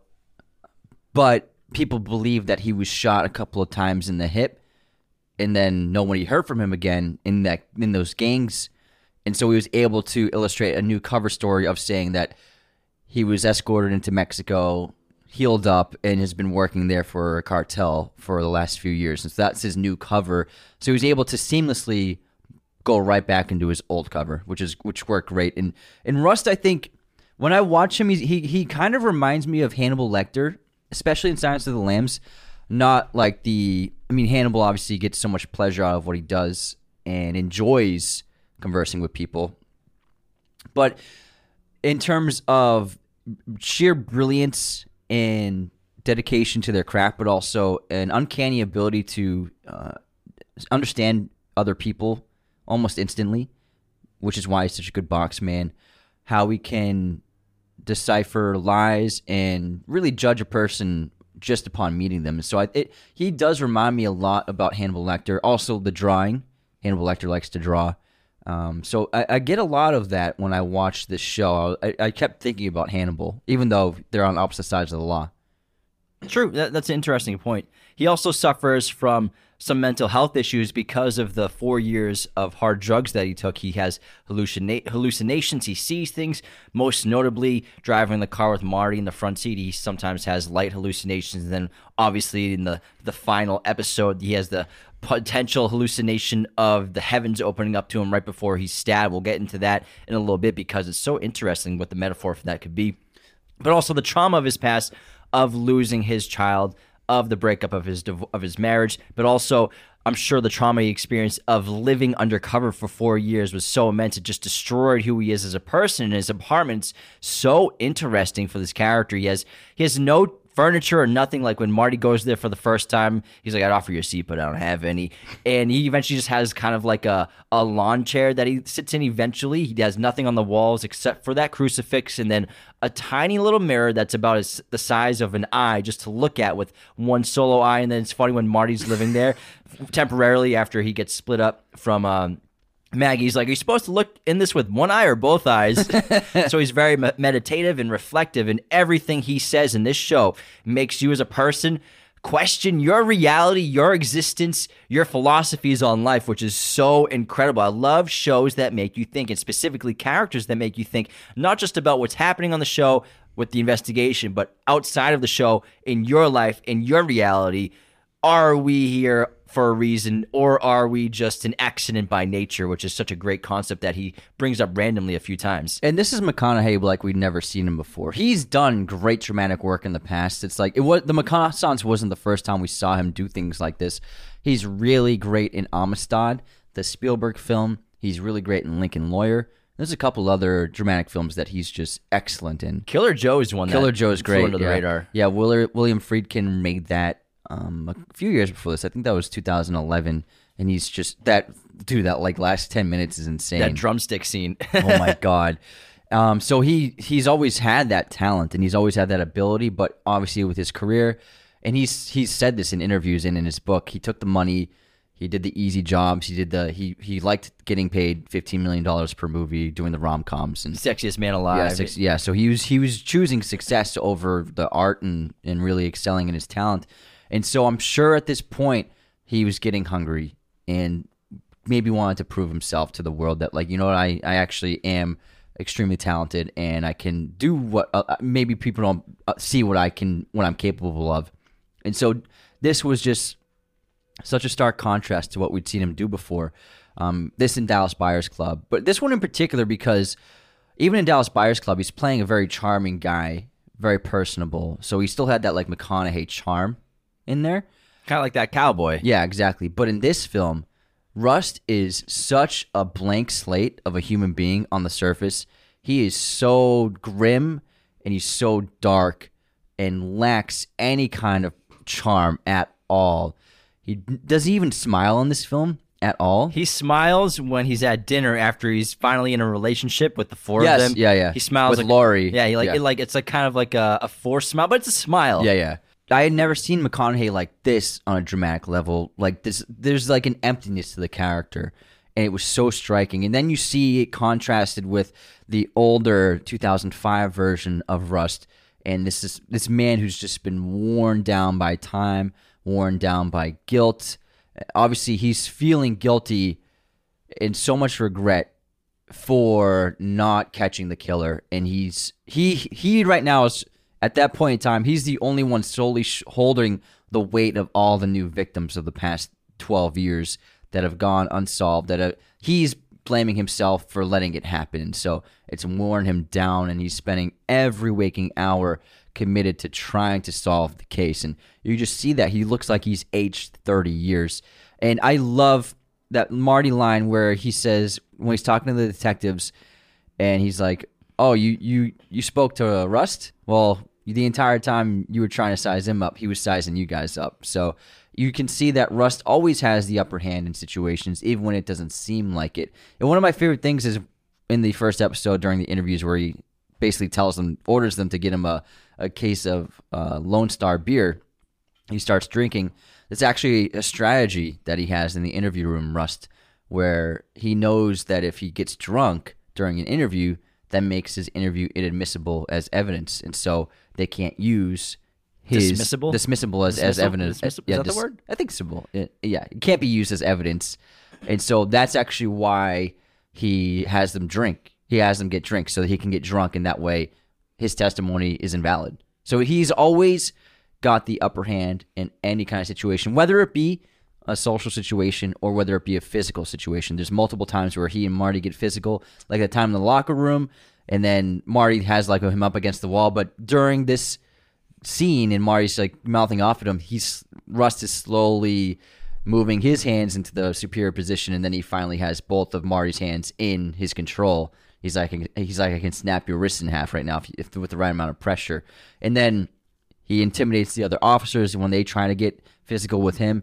And then with the Mar- with the Marty fight, he clearly held back and didn't do what he could have done. He could have seriously hurt Marty, and he let he basically let Marty get his anger out on him. So Rust always has the upper hand. Yeah, Marty even asked him like, "It's like a the end of Rocky. Like, did you give me everything you had?" He's like, "Do you even want to know?" and Marty, I mean, Rust is a very changed character by the last five ten minutes of the show compared to the rest of the entire season. You know, the version of him in the past timelines in the 90s and early 2000s, in the present day timeline, you know, he becomes even more nihilistic in terms of in the from the past where he's kind of accepted who he is. That's one of the major differences between Marty and Rust, where Rust knows exactly who he is and he accepts it. Whereas Marty, and then Marty's wife Maggie even tells him, "You don't know who you are. You, you can't even figure out who you are, and you're middle aged." And she she understands that he's going through this middle age crisis, but he's destroying their family at the same time. So I say that's one of the major differences between them. But by the third act of the final episode, the the the final episode of this season, Rust has changed so much where he sort of changed his perspective on the world just being completely dark. You know, he's kind of similar, you could say, maybe a cross between Morgan Freeman's character in Seven, Somerset, and then maybe Sherlock Holmes in a lot of ways, where he's highly dedu- deduce he deduces things really well. He's not as sharp at figuring things out or as quickly as figuring things out as Sherlock, obviously, but he, he has high intelligence. He pays attention to small details that most people miss. Takes these extensive notes, lots of knowledge but then Somerset having that nihilistic approach to the world's a dark place. It's worth fighting for. I agree with the the first part. You know what I mean? So kind of this approach where what's the point of life? What's the point of these investigations? Yeah, we'll stop this killer, but really is it going to change anything in the grand scheme of humanity? But then by the end, after he survives that near death attack by Childress in Carco- Carcoas, Car- Carcosa. Carcosa, he's changed and he says that line to Marty outside the hospital in the wheelchair where he looks up at the sky and he says something about, you know, I've always thought of the world like being very dark and darkness has engulfed everything, but I'm starting to think that the light's winning. So he's kind of changed his perspective yeah, on his reality. He says there used to just be darkness and now we have all this light, so it looks like light's winning. Yeah. So that yeah, that's what he says. So I think that's a really great line because he he changes so much even by the last episode of the show. Yeah, and as an investigator, he has real vision because where he and Marty differ is he immediately understands that this has probably been happening for years undetected, and then it more will happen, more murders like the Dora Lang murder. Whereas Marty, he often has a simplistic view of det- detective work where he never wants to make connections to things. He never wants to form a narrative, which, which I mean, is smart as well. But it also, if they were doing it Marty's way, it would have held them back and limited their research and their investigation. Whereas uh, Rust is always trying to extend this narrative and connect dots, and under he's not afraid to understand and look into the, seeing if the scope of this thing gets bigger and bigger and there's he um, it's because of his belief in the size of the the crime that gets him to look through old murder cases, old missing person cases, so many cold cases to eventually begin finding a lot of connecting crimes and realizing that this has been a huge undertaking over decades. And it's really because of his ability to accept that, you know, this key, this might seem crazy, but I'm not going to let that deter me from pursuing this crazy narrative that seems plausible, and that's what makes him. Uh, that's what gives them the ability and motivation to be able to make these connections to the old cases. That relates to in the first episode where Marty's talking about the different kinds of detectives that there are. You know, some are like him; he's just a simple guy, family man, Uh, he's he's religious, but also he's just he's not he's nothing special, but he's solid. But then you have people like Rust, he says, who are like the thinkers, the intellectuals, who they have a mind for it, but they're hard to work with and hard to get along with. And to prepare for this role, Matthew McConaughey actually created a 450 page analysis called The Four Stages of Rustin Cohle to study his character's evolution over the course of the story, which is super duper fascinating. Yeah, so I read that uh, Pizzolatto said that he had this entire complex system where for every scene he he had mapped out for every moment exactly where Rust was mentally, physically, and emotionally, and it was all written down and planned and pre- and prearranged and organized by McConaughey because they're uh, they're not filming in order and like they filmed all those interview scenes in one day, and so it's kind of all over the place as a shooting schedule. So it, it, I mean, you gotta give it to McConaughey for putting so much work into the preparation to being able to just point on a spot, like, oh, this is how I'm gonna perform this moment right here because this is where he is in this part of the story and this in his life and what he's thinking at this point. So he put so much into it, and you can really see on screen because it shows. And I love the philosophical nuggets we get from Rust, whether you believe in them or not, or no matter how dreary they can be or cynical, they're still fascinating. I think one of my favorites is the one where he does on nature versus nurture, where he says, I believe he's talking to Marty in this one. He says, I think human consciousness is a tragic misstep to evolution. We became too self aware, never created an aspect of nature separate from itself. We are creatures that should not exist by natural law. We are things that labor under the illusion of having a self, an accretion of sensory experience and feeling, programmed with total assurance that we are each somebody, when in fact everybody is nobody. Maybe the honorable thing for our species to do is deny our programming, stop reproducing, walk hand in hand into ex- extinction, one last midnight, brothers and sisters, opting out of a raw deal. Pretty dark. It's pretty dark stuff because the, the this one of the main themes of the show is religion and good versus evil and and whether we're talking about believing in God, believing in, in having faith or not. But but by the end of the season, you can't help deny that Rust might have found some sort of faith, and also he, you could argue, is a metaphor for Christ in this entire season. And there's a great breakdown that I found by Left Foot Media of does Rust basically represent Jesus Christ in the show? And these are some great connections in season one that might allude to this. So, episode one, Marty asks him about the cross in his empty apartment. Rust says he used it for meditation to contemplate Christ's crucifixion in the Garden of Gethsemane while he surrenders himself to his own crucifixion later on. It foreshadows the demonic kind of crucifixion that Rust undergoes in the final episode in that dark demonic wooden garden that was created by Errol Childress. Christ's crucifix is often depicted not just always on a, on a cross, but also oftentimes in artwork on a tree, on wood, obviously. Childress uses trees to create his little figures he leaves behind at the murders, those little, what are they called? The, the devil. Devil's Nest. Devil's nests, as well as Carcosa is just littered and covered with wood that has been created into the, that's been turned into these walls and maze like uh, avenues and crevices and tunnels. Jesus was pierced in the abdomen during his crucifixion. If you've seen Constantine, you might remember this. The spear, The spear of, of destiny. destiny. They have the spear of destiny. Rust was stabbed in the abdomen and then lifted into the air by Errol Childress. And right before that, remember, he looked up and he had a hallucination or a vision of what you could argue was the heavens opening up to him in a lot of ways. Whether that was part of his drug abuse and what's happened to his mind or it actually happened, that's up for you to decide for yourself. It's very ambiguous. And then Jesus told his disciples that he would eventually be raised high into a place of glory, lifted up. Hmm. Marty cradles the head of the dying Rust at, after he's been stabbed and attacked, similar to the way that cradle that Mary cradles Jesus' head at the foot of the cross when he's dying and dead. Rust also in that hospital bed in the third in the final episode is staring at his own reflection in the window.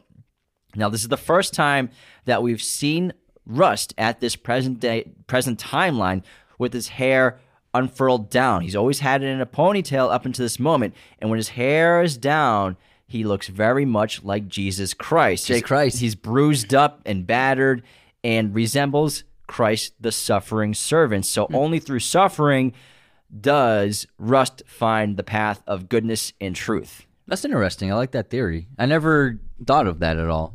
I think it's all connected because hmm. why else would he have a cross that's connected in the first episode with basically the third episode is the culmination of all these things. And I think the, the hair down, Yeah.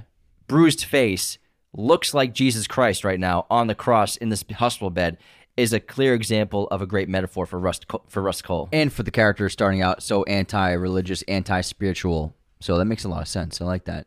And and then, but Marty is a perfect contrast with him because Marty is an extremely flawed, ironic character who believes that he's always he, I, he always thinks he's doing like the right thing and doing what's best and in his mind he's always the center of the universe um, and that's the biggest flaw for for Marty with his family. He always puts what he wants first. He always puts his desires first.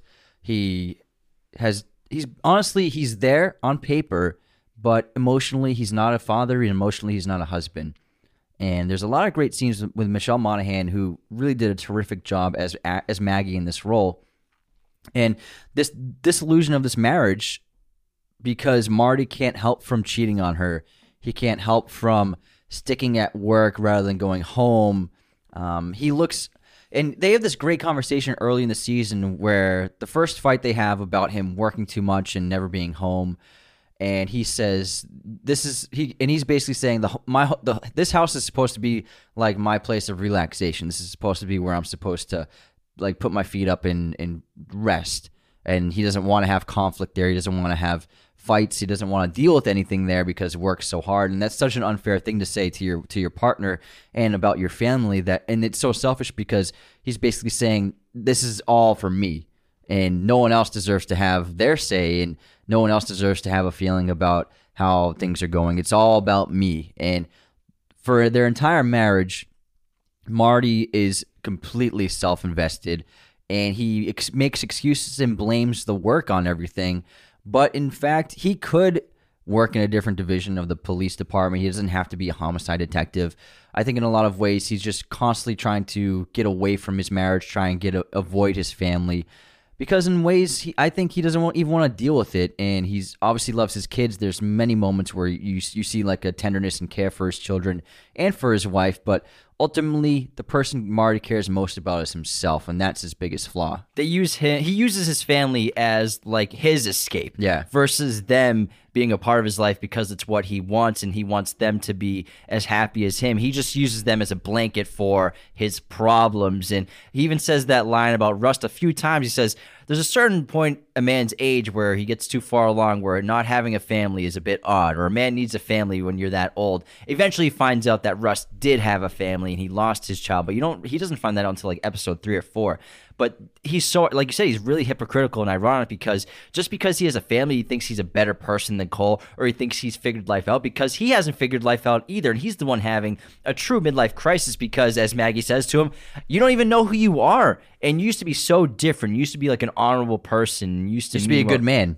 used to be a good man. Yeah. She says that multiple times this season. She sees that in Rust. She sees Rust as a good man. And that's why Maggie uses Rust to hurt Marty because it's the only way that she could get him to understand wh- how unhappy she is and to get an excuse to leave him finally. After, even with the infidelity of Marty, she uses Rust to sleep with him in order just to attack Marty and get out of her relationship and out of her marriage. And because Marty is a cheater, he he is overly suspicious, and that's actually a psychological thing. Like people will be suspicious of someone doing something wrong because they're actually doing that thing wrong, and so that actually happens. And it's depicted well in the show where he gets extremely upset and jealous when he f- comes home and finds that Rust had brought home the brought the lawnmower back and mowed their lawn and was just having like you know a very innocent platonic uh, uh, conversation with Maggie while the kids were watching TV. Nothing intimate or sexual at all was even even on the cards in on both their minds. But when when Marty showed up, he became extremely insecure and angry, and basically kicked him out, p- kicked Rust out of the house. And then they had this great little argument outside, and Rust is like, "What are you worried about me doing here, home without you without you here? What are you worried about?" And he's basically saying, you, "What are you?" He's basically saying, "You're worried that I'm going to sleep with your wife. Why are you worried I'm going to sleep with your your wife? Because you sleep with other people."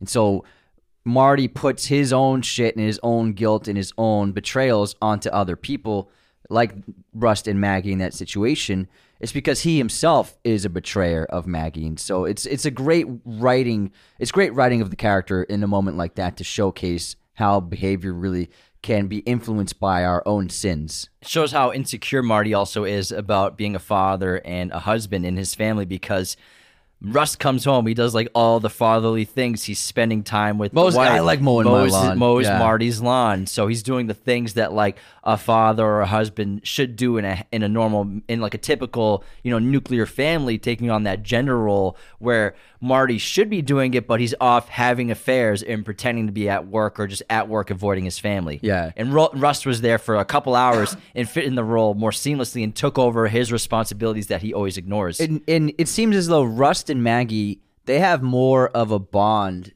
in from what you see in the show than Marty and Maggie do.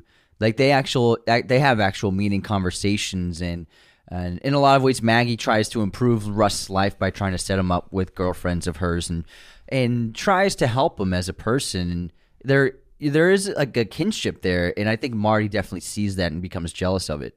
I think so too. And Marty, he describes himself in the first episode in the present timeline during the opening of the interview with the two detectives as, you know, I'm just a regular type dude with a big ass dick. That's a perfect description and opening of the character because he's so arrogant and ignorant and he's he's gregarious versus Russ, where he's very socially and political savvy when it comes to the politics of law enforcement and this this world because he's really well respected by his superiors, by other officers. He's always the leading detective on cases. He's kind of in charge of their situations, even though Russ does the majority of the work in investigating and figuring things out with clues. Obviously, there's a role for the ty- type of detective that Marty is as well. You don't have to be the intellectual detective, but that's kind of why their their team kind of works so well at the same time as they constantly butting heads The politics side that Marty handles because Yeah. they would have gotten taken off the case if Marty wasn't so good at that part of his job, which he actually, to his credit, is. But ultimately, he was never really cut out for this gig, and that's where that's why he left. He he left. He could have become a lieutenant or even a higher ranking. And Russ says that when they when they're at uh, Marty's um, headquarters at his office, he's like, "Why'd you leave? You could have you could have been LT or something." And then Marty realized, you know, this it wasn't what he wanted to do with his life. He said he just ended up doing it and it, it just wasn't the right thing for him. And he tells that story of seeing the baby in the microwave, and then he just basically said, "I never want to see anything like that again." Some people just aren't cut out for it. Whereas Rust, like, and he could look at images like that all day, and it doesn't bother him uh, at all. And he kind of actually, in a way, probably gets excited by seeing these things and trying to catch these people. And so they are very different people with how they can react, how they react to these grisly crimes. It's so interesting to watch their present day timelines and then watch what's happening in the past back and forth because Marty, as arrogant as he is in the opening of the interview, throughout the course of the present day interview, you know, he's opening about of all the things that have been haunting him and all the mistakes that he's made, which he's come to terms with, and he understands now. You know, that woman, she was the key, and those kids, by ignoring them and doing everything else, that's what led to my life being now, where I just go home alone and eat frozen dinners every night in front of the TV. Look at eHarmony accounts. yeah, And, and um, so I think that It's actually not much different from my life. yeah, you're an eHarmony or Match.com. no, no, no. So Marty goes through a lot of opening up through the course of his present day timeline interview, and you can see how much he's done thinking about his past and the mistakes he's made, which is really fascinating because you know he uses even even in that interview in the first couple episodes, he seems like such an asshole and douchebag because of the things he's saying, but eventually by the end of the interview, he's kind of coming to terms with all of these being mistakes, especially when he starts talking about you know making he's justifying having affairs as for the best of the family. Yeah. It's good for the family for me to go out and sleep with other women. It keeps the family happy and stable. It's so yeah. selfish. Yeah, he's basically saying like you need to get your mind right before you go home, and like you need to get a release, and like that's the best way to do it. It was it's terrible, but he's defending it. And, and what what's really interesting with the Marty's timeline changes, the shifts from the interview to the past is you're looking at someone who knows all the mistakes he's made in his life and has come to terms with it. and then it, and then it, talks about them in front of these two men, and then in contrasting with that, you're watching him make the excuse, making the mistakes in the past. So it's very interesting to see the, the character who's been formed and is now regressed because of the mistakes they made, and then to actually watch them make the mistakes. I think it's really fascinating.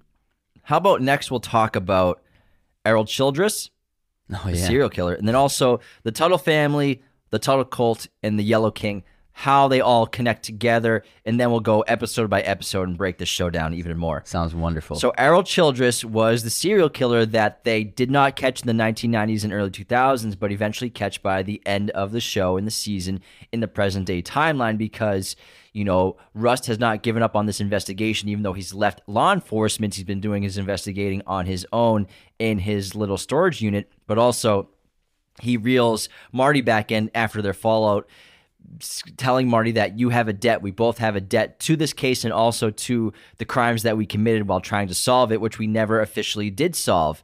Now, Errol Childress, it was so brilliant, I think, to save him for really the end of the season. We get a little tease of him pretty early on when he's mowing the lawn outside of that church where we have Russ go The school. the school. We have Russ go and talk to him just for a couple minutes, but then Marty honks his horn when they get a little. They get a lead on Reggie Ledoux to go find Ledoux. But you know, we find out that that guy who was mowing that lawn. We find out by the end of episode seven that he is the serial killer because the other detectives go and find him and ask him for directions. He's they see him on this random patch of grass that he's also mowing at a cemetery. He gives them the instructions. He's, they're like, oh, you know this place really well. Yeah, my family's been part of this country, this state for like two Been here for a minute- for a long, long time. And then obviously the camera is letting us know this guy is the killer, lingering on him for such a long time. This eerie look going back to mowing the lawn, and then episode eight going through the backstory and seeing the day to day life of Errol Childress and proving that he is the serial killer. Now, Errol Childress was was clearly very deranged, but also highly intelligent. He seems to be self-taught because, like in that home where he's he's uh, basically locked up in hiding, you could say in a lot of ways. With I think it's his half sister, who he has relations with. He seems to be self-taught because his house is he full makes of flowers books. on her. He makes me. You haven't made flowers on me in a while, but he's self-taught. Seems highly intelligent, but he can quote books. He can quote literature. He also kind of has this obsession with TV and film, kind of impersonating characters, specifically the British accent. He's very theatrical. He's also enormous and very strong. He's this giant of a human being. Now he was the bastard son of Ted Childress in an extramarital affair, and Obviously, that makes him the grandson of Sam Tuttle, but this is all kept under wraps and kind of hidden, even though he also participated in the Tuttle cult when he was in his youth and then growing forward. He's kind of like the last surviving member of that cult, and you could say he's keeping up, he's keeping the Yellow King alive and keeping Carcosa alive. Now, as a child, Errol's father abused him in so many ways that resulted in his lower face being covered in those scars. That throughout the whole show, we have the description of the big man with this facial scar, and we have the description in the drawing of the spaghetti faced man with the green ears. Who is this person? It's such an eerie drawing. And then we find out later on that he had the green ears because he was painting that house for that woman. Also, the scarring from his father. That's why the kids described him as having a spaghetti face. And as he grew up, he partook in the Tuttle cult and began to hang out with drug manufacturers Reggie and Dewall Ledoux. At one point, went on a hunting trip with them and their little cousin Jimmy Ledoux. Errol took a job as greenskeeper and general maintenance man for Childress and Sons, who worked parish contracts for schools and churches. He lived in that sexual relationship with his mentally handicapped half sister.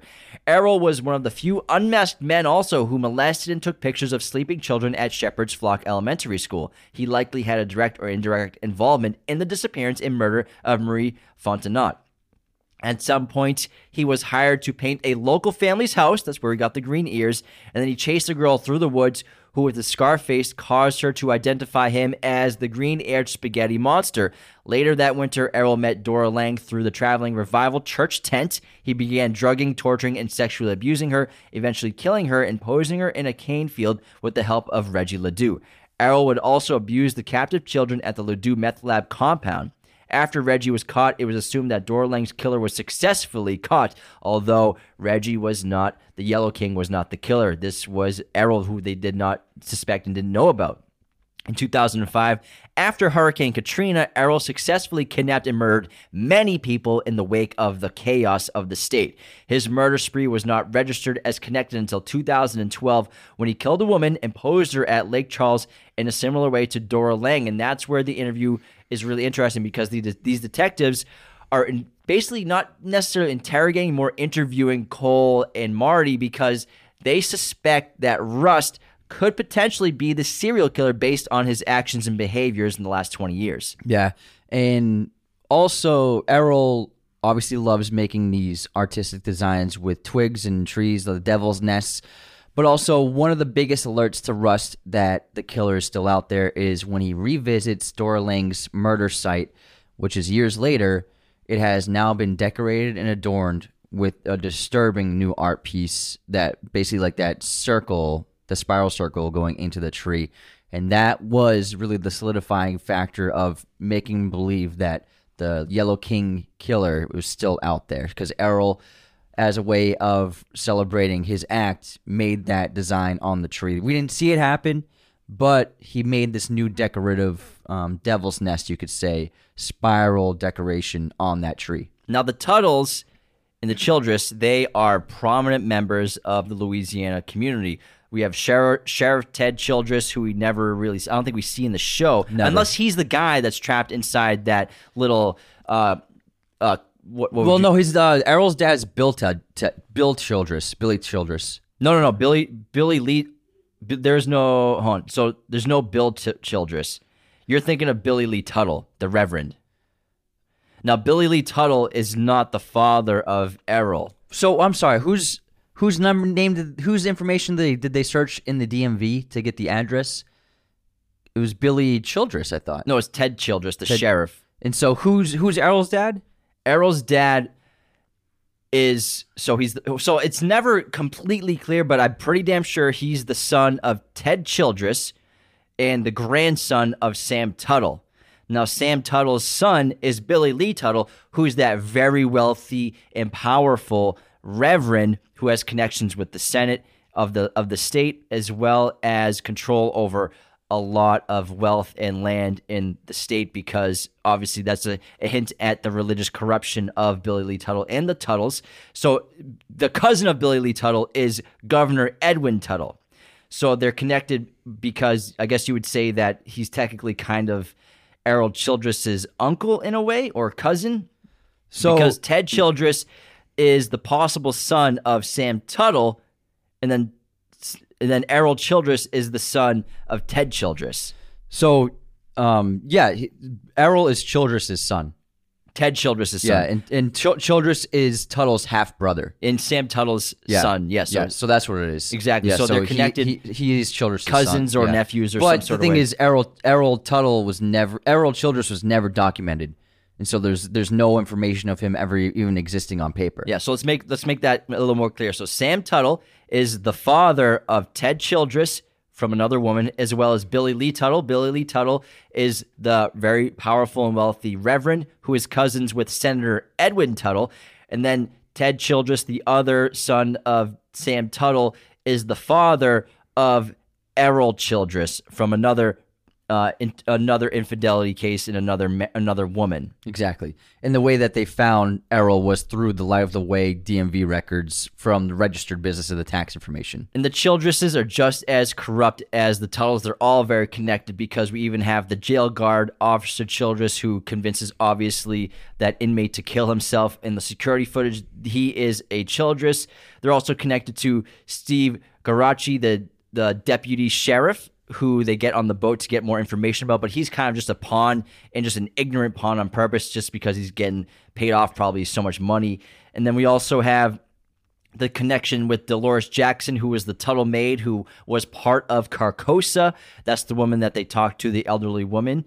So these this connection between the Tuttles and the Childress all connect down to Errol Childress, and ironically, you know what they're trying to do is reveal this giant connection between the serial killer Errol Childress and the Tuttles who run the state of Louisiana basically in a lot of ways with this VHS tape this evidence all these connections that they figured out that that Cohle has been figuring out for the last 10 years inside of that uh, container storage unit unit. At the end of the episode in the hospital bed after they catch Errol and kill him Rust is watching the news report where the news says the law enforcement says law enforcement has said that there is no connection between Errol Childress and Sheriff Childress or the Tuttle family. Yeah, and so ultimately, like, did we even stop anything? Did we change it? Well, so they're not going to change anything, but they did stop a killer from killing Yeah. innocent people, so they did the right thing, obviously. The Tuttle cult is composed of the Tuttle family, again, the very powerful, influential dynasty. The cult's motives and beliefs are unknown, but they seem to worship Carcosa and the Yellow King through human sacrifice involving the sexual torture of dozens of children. You sound very excited as you read that. The Tuttles use their own elementary schools as fronts, and their crimes go unnoticed and unpunished for decades thanks to a conspiracy tied with local police and even the government. One of the rituals is seen on tape where a total of nine cultists are visible, all disguised with animalistic Mardi Gras clothing. From 1995 to 2012, detectives Rust Cohle and Martin Hart gradually uncover the conspiracy of the cult obviously culminating into the death and catching of bastard son Errol Childress. Carcosa seems to be the name given to the old stone ruins in the Louisiana Bayou area where we see in season one's last episode. It is considered a place of worship in which macabre rituals were performed, often including child sacrifice and sexual abuse.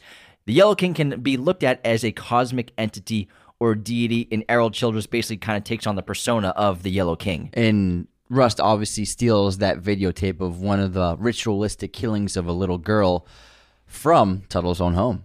Yeah, which led to the death of him. Yeah. Because he had it in his safe, and you could say that Tuttle was using that as protection to not be killed because he had evidence on everybody else. Yeah, so it's, he either killed himself or someone killed him and posed it. And either way, it was going to happen with the with that tape disappearing. Yeah. You want to do a quick breakdown of each every each episode as Oh, well? yeah. Oh, Because yeah. yeah. we might as well since we're, We're already two hours in. Like, why the hell not? Let's go. Fuck it. Fuck, it. Episode one was titled The Long, Bright, Dark. 8.9 rating on IMDb. In 2012, former detective partners Rust Cohle and Martin Hart recap one of their very first cases together involving a serial killer back in 1995. This is an absolutely terrific introduction to this incredible season of television. And I thought it was just a brilliant narrative structure to have this present day interview structure cutting between uh, the entire storyline in the past in 1995. And it works so well seeing the, the contrast of both men and how different they are visually, physically, emotionally, and personality wise. And tying it to this really disturbing, grisly murder. A lot of the first episode is really showcasing this first crime scene, the antlers, the woodwork, the spiral. We're getting a big amount of evidence here, but it's really good. We don't see that many murder scenes in the in the show. It's really just this one and a couple others. But this is the big one, obviously, that cat that the catalyst for the entire story going forward. So we do spend a lot of time with the initial investigation investigative stages of stages of the physical site and of the body with the coroner. We have two scenes with the coroner in this film, and so I I like how this episode really sets the stage for the entire investigation. and has all these clues that lure audience into what does all this mean? But they're all clues that really mean nothing yet now because there's no connection that they're able to ascertain it's like an at escape this room. point. Yeah so they're trying to figure they don't know anything yet but they have all these odd clues at this horrific murder scene. We also get background a little bit on rust and marty. Marty's a family man. He's got kids. He's got a wife we have Rust. We learn how strange and odd he is in his apartment. Obviously, we talked earlier about how barren it is, except for that circular small mirror and the crucifix on the wall, and an entire room full of criminology books as well. And Dora Lang is the first victim, and she's the dead body in the opening of the scene with the antlers. And so many of the first few episodes are them tracing Dora Lang's whereabouts and known um, people she's in- encountering friends, family, anyone she used to work with or know. And we get a lot of great police work. You know, you can see what the, they de- accurately depict what the grind of a detective is.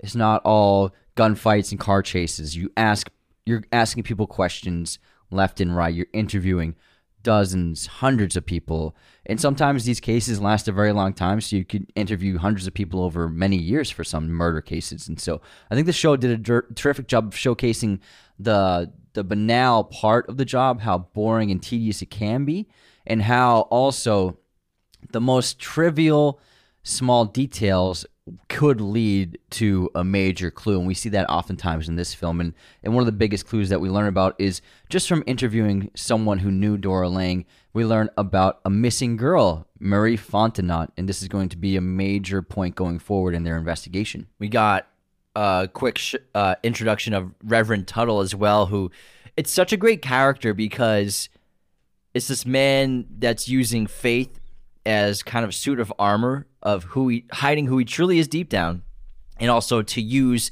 to acquire great wealth status and power and maintain that for this tuttle family because you know you, you don't think of someone religious or a pastor or a man of faith a man of the cloth you could say walking around with the most expensive suit in every room he's in but that is sam tuttle. He's very wealthy. You can tell the way he dresses his, his office the building he's in later on that we see. So we get introduced to him who's putting pressure on this investigation for some odd reason and this causes the director to create a task force specializing in investigating this uh, as well as the two detectives This is also the episode where Cohle, I mean Marty invites Cohle The to dinner episode, but yeah. he shows up drunk because Yeah. it's the same date of his daughter's death or birthday. I think birthday. Same. So January third is the day his daughter died. So it's Gotcha. the exact same date. And they did a great job of establishing that these. It's not like these two men are. This is the first case they're working together. They've been working together for months now.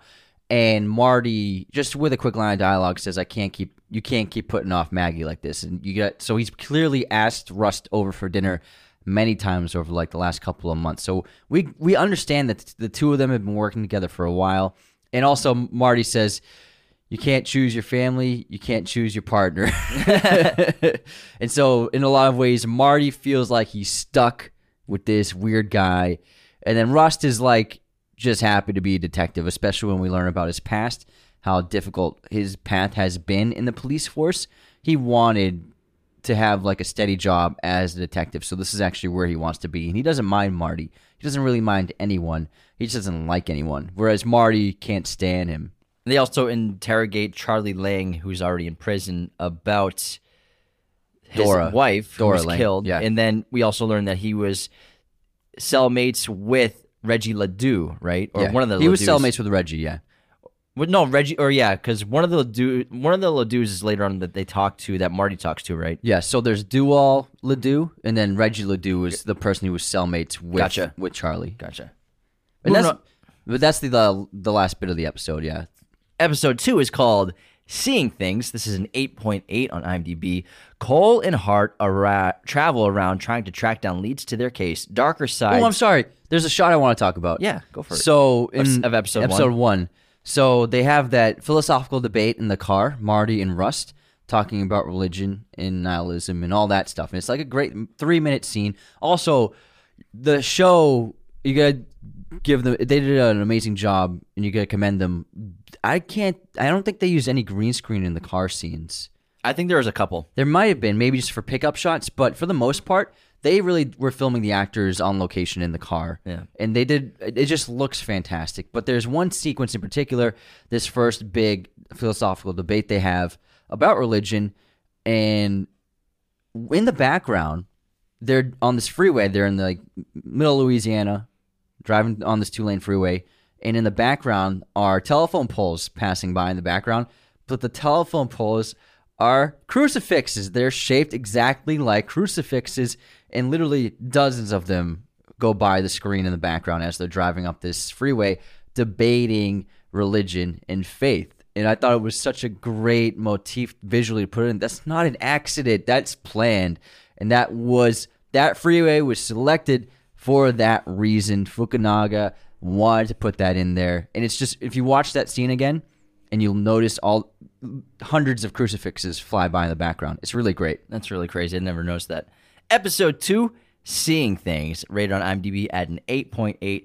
Marty and Russ travel around trying to track down leads to their case. Darker sides of Hart's personnel, personal and family lives are revealed. We have great debates in the car in this episode. We start to have Russ seeing his hallucinations from his undercover work, taking all those hard drugs that have warped and changed his brain so much, questioning anyone who knew the victim of the murders. But also, we learned that Rust worked undercover for four years in Narco, and and he's like, even to the detectives, even you guys, you guys didn't even know that, man. So his file is closed and sealed, so nobody knows that he did this undercover work, and we'll learn obviously more about it. But he was undercover with a biker gang, selling hard drugs, committing crimes, like hard, hard shit.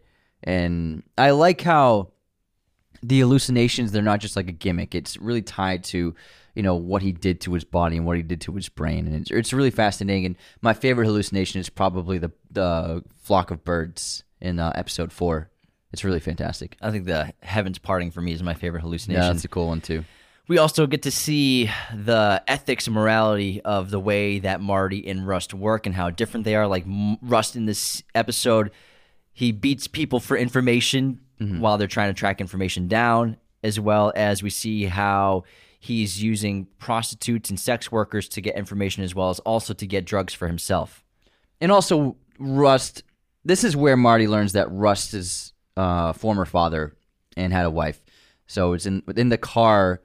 Uh, Rust tells Marty, I, I I had a kid once and I was married once. Where and then Marty actually, it's really heartfelt moment where Marty was really surprised and shocked, and he really feels a lot of empathy and feels so much sadness for Rust. But obviously, like Rust is barely even accepts it. He's like barely even acknowledges it. But this is in this episode, it's when Rust tells him that. We see a lot. We also learn of Marty's infidelity with Lisa, and we can only assume that this is not the first young girl that he's cheating on his wife with. Yeah, because Lisa is a stenographer for the court, for the courthouse, and then so in that episode earlier in the episode, she comes into the precinct for some files for Marty to look through, and then Marty takes it upon himself, like, oh, we let's go in this private room so no, nobody can see us, and you can you can tell that this is an example that any opportunity Marty's probably ever had to be with a woman, he's probably acted on it. So Lisa definitely isn't the first time. We also see the greenhouse, which is really interesting Just to see for, this early for on. like a second, it's crazy. we have uh, relationship issues between Maggie and Marty, and their fights that they're having because of Marty's infidelity. That she probably she doesn't know yet, but obviously something's going on. She's suspecting. they they mostly fight about Marty being a changed person and having no time for his family and not being the Marty she married anymore. We also get our first reformed church clue. So forward. so this is where they find the yellow flyer at the sex worker property. One of them had that flyer and suggested check out this this church, the First Reformed Church, and this is going to be the sh- the church that Shea Whigham's character um, is the pastor of. Is this the episode where they go to the secret sex worker Yeah, place? they go to What- both. What's great full circle for this episode is to see that young girl who years later is working at like a, a phone store, like a T-Mobile store, and Marty reconnects with her, and obviously because he's Marty, he sleeps with her. Yeah. And so the First Reformed Church is actually going to be an important clue because Dora Lang, like you said earlier, met Errol there. Great point, great stuff. Moving on to episode three of True. Oh, so I'm sorry. There's a, the burned church. okay, So we get uh the next Devil's Nest is found there, as well as the mural on the wall, and then this is actually this burned church. It's actually a reference to uh, Tarkovsky's film um, Ivan's childhood. The church looks the burned church in that film is this is basically the set is an exact replica of the set from that film. Um, I'll put it on the screen if you want to see it, but it's really I, when I saw it, I was like, "Oh my god, that's a great reference!" Sick. I was like, "Sick reference, bro." Your references are out of control. Everybody knows that. well, what's great about the new pieces of evidence they find throughout this season is they're always like on the edge of getting taken off the case and it being given to the task force until the last minute always find something to stay on the case and keep it going. Yeah. Like this church. Moving on to episode three, The Locked Room. This is a 9.1 on IMDb. Rust and Marty finally get a new new wind on a case and confirm a suspect.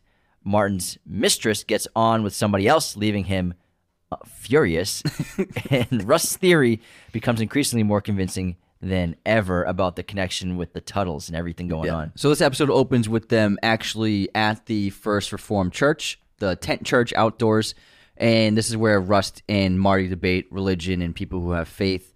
And while the service is going on, it, because they're waiting for the pastor Shea Whigham's character to finish up, and once the the mass is finished, they t- chat with him to learn, and with the uh, the others as well, to learn anything about Dora.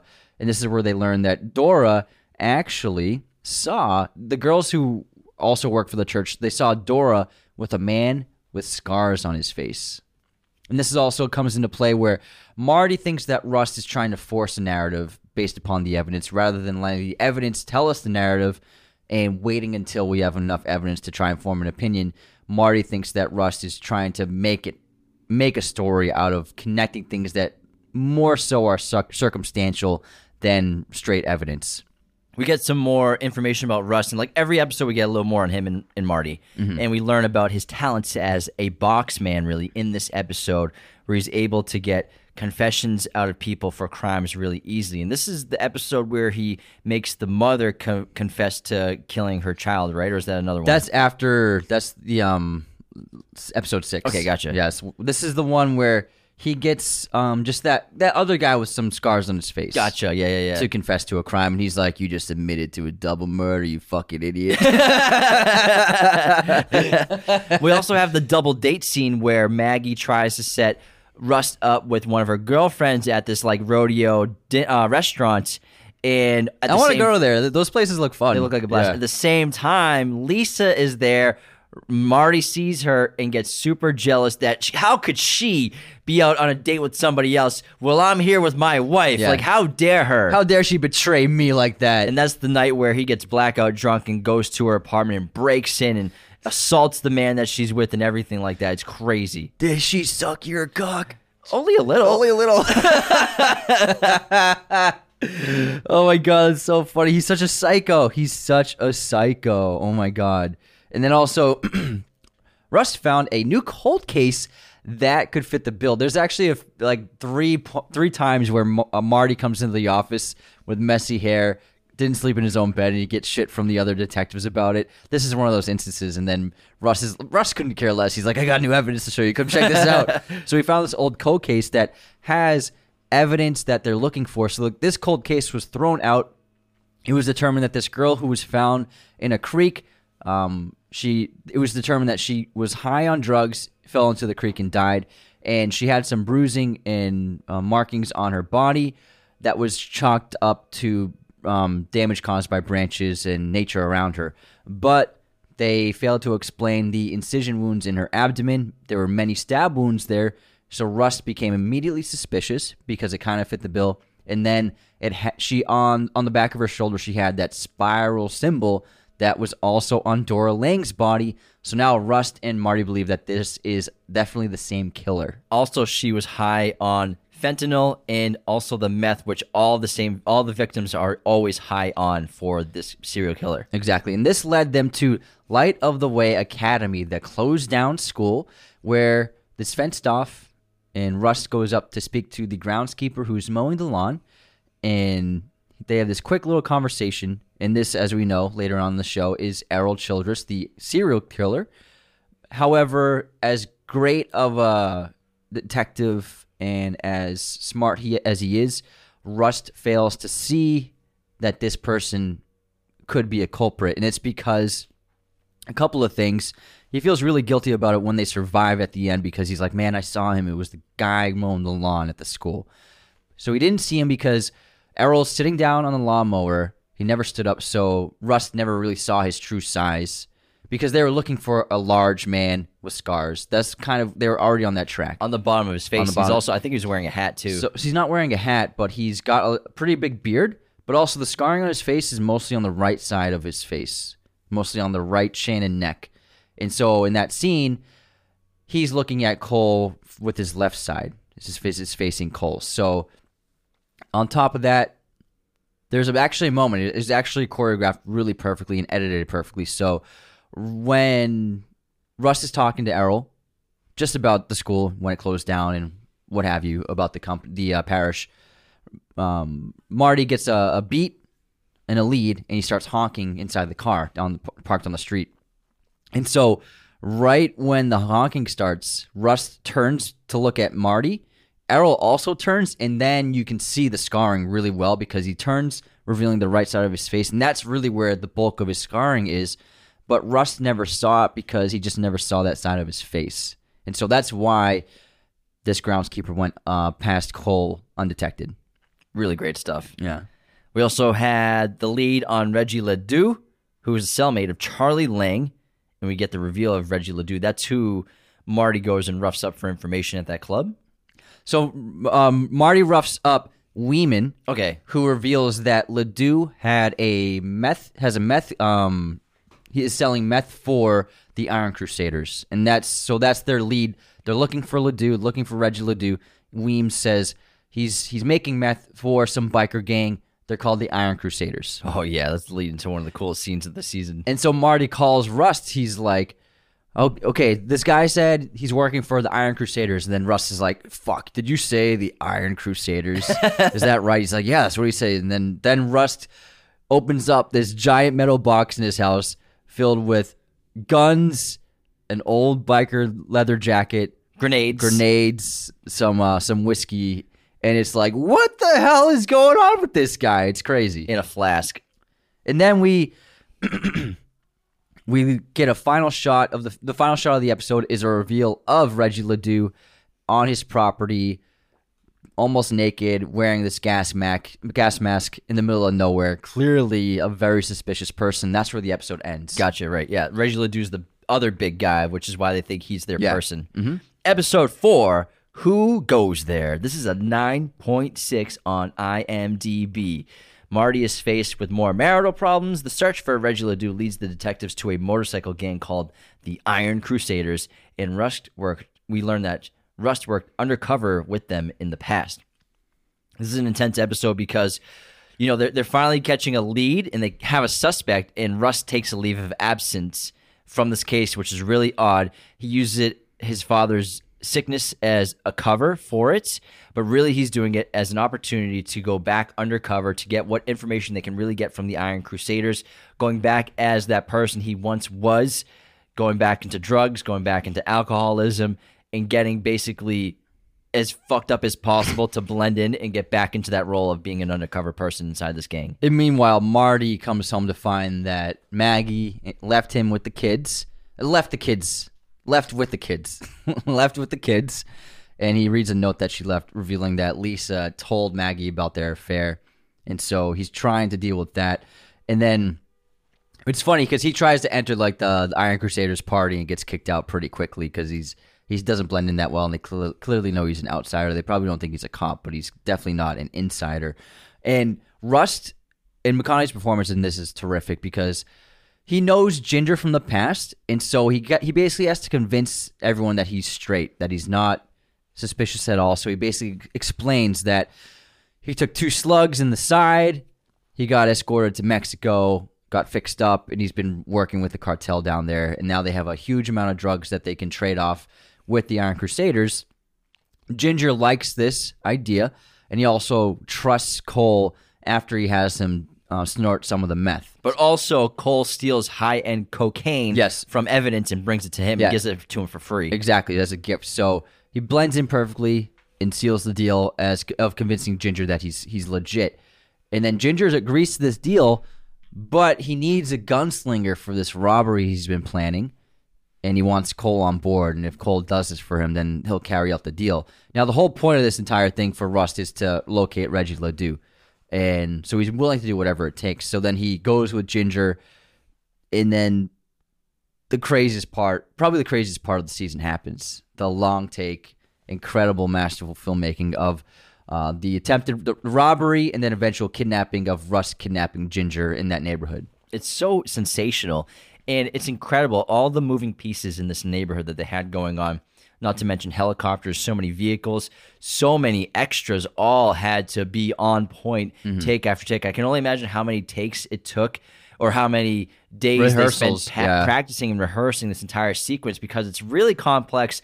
Lots of different interiors and exteriors, not to mention the camera work and sound work was excellent.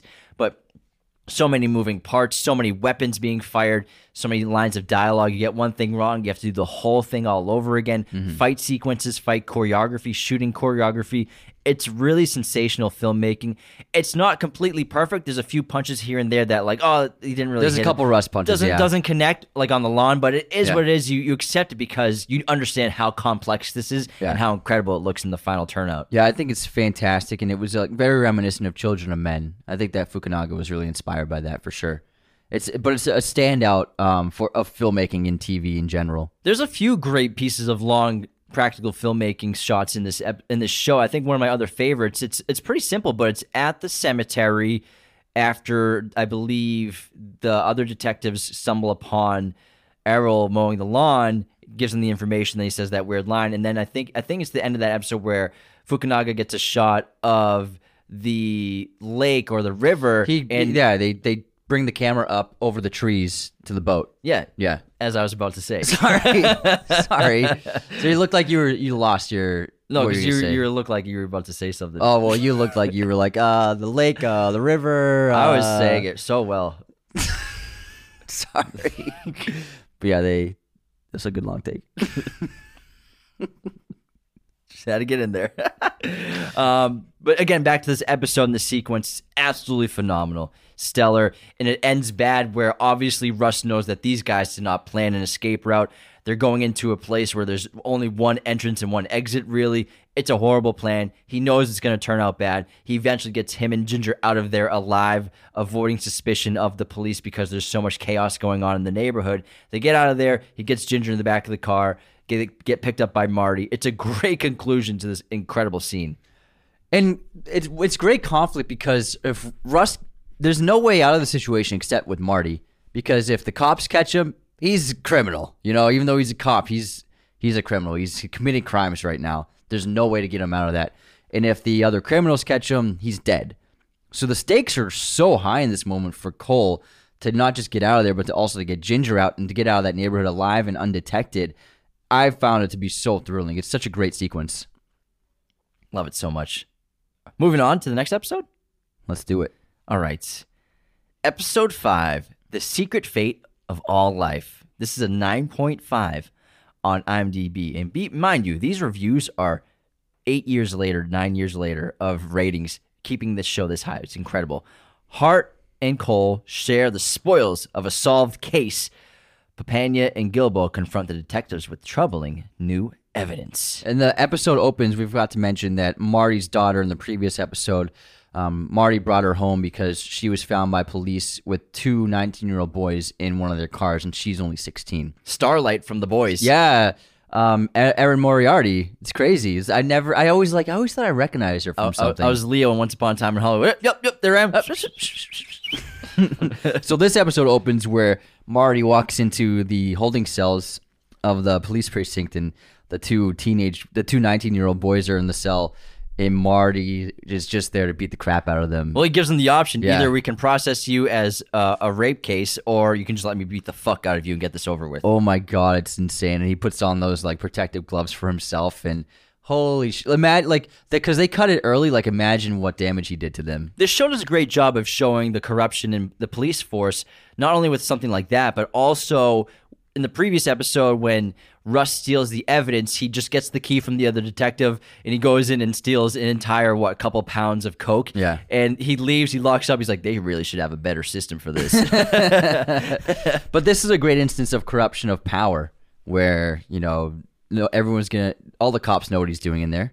They know what he's gonna do to, the, to these guys, and they just let it happen. And there's really no, there's nothing that these two guys can do to get out of the situation or protect themselves in any way. It also shows this this episode how far away Marty is pushing his children away. You know, his his daughter's acting out like this because of him. This is like the personality she's taken on. You can say in a lot of ways to try to get attention from him. You could you could mm-hmm. analyze that's why she's acting out. That's why she's doing things like this. And when she's basically, you could say maybe these are cries for help. What's he do? He pushes her away even further. And also, she could probably, she's possibly, since she's not getting attention from a father, she's seeking out the attention of other men in dangerous ways. Exactly. Yeah. Exactly. And then also, Rust is investigating more missing persons cases, and Marty cheats on Maggie again. What a dick. This time with the girl from earlier, uh, who now works at T-Mobile.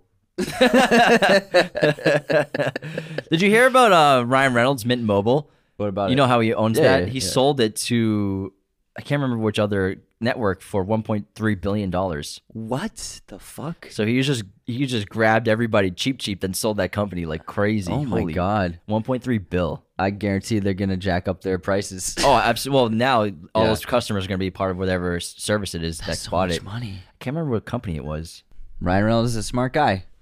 That's good business, I guess. Damn. that's That's a lot of That's money. a lot of money. I'm sure he's not getting all of it, but you know, Oh, he's yeah, got yeah, partners yeah, and obviously, everything. yeah, but still, yeah, yeah. he probably is pulling like a cool half a mil- half a bill. I bet.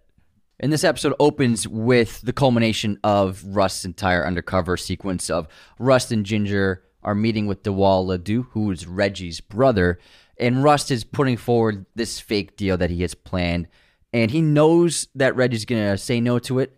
But the whole point of this entire meeting is for just to get to Reggie. I'm sorry, DeWall's gonna gonna uh, reject it. They just want to get to Reggie, and so when DeWall rejects this deal and takes off, Marty follows him home because he knows that Reggie will be there. So Marty follows DeWall all the way through dozens and dozens of miles of freeway through through Louisiana, and then he manages to stop on the property of the Le- the Ledoux property where DeWall and Reggie are both holed up in their really messed up home.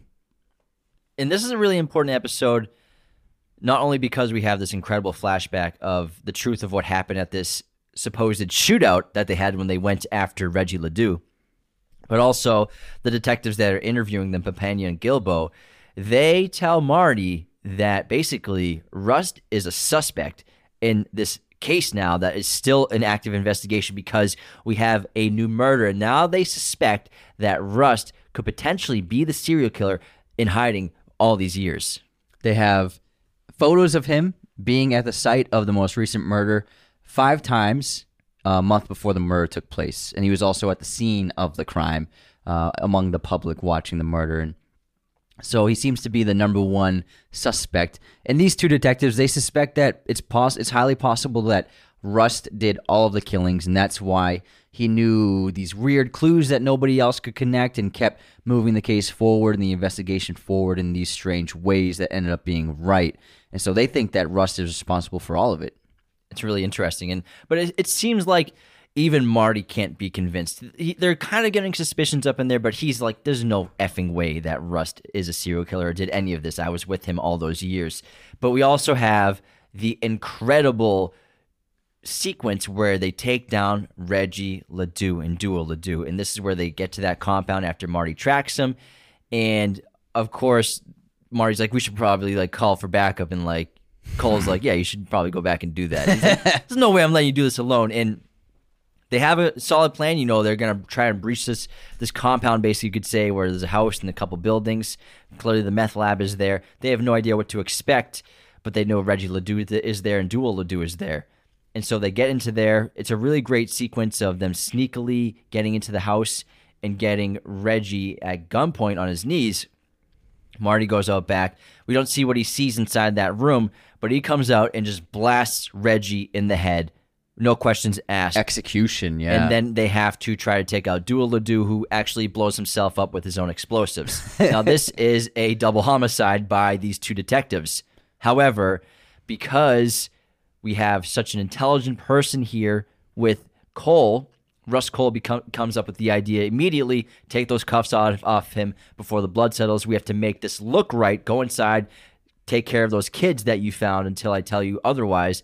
And he makes it look like there was a war zone with an AK 47 blasting and firing bullets in all directions. And they clearly came up with this incredible story that's all a lie that they've been holding on to for their entire lives and both give perfect and accurate and connecting details with on their own testimony and interviews, both present time and past, past timeline, of what they said happened versus what we eventually see truly happened.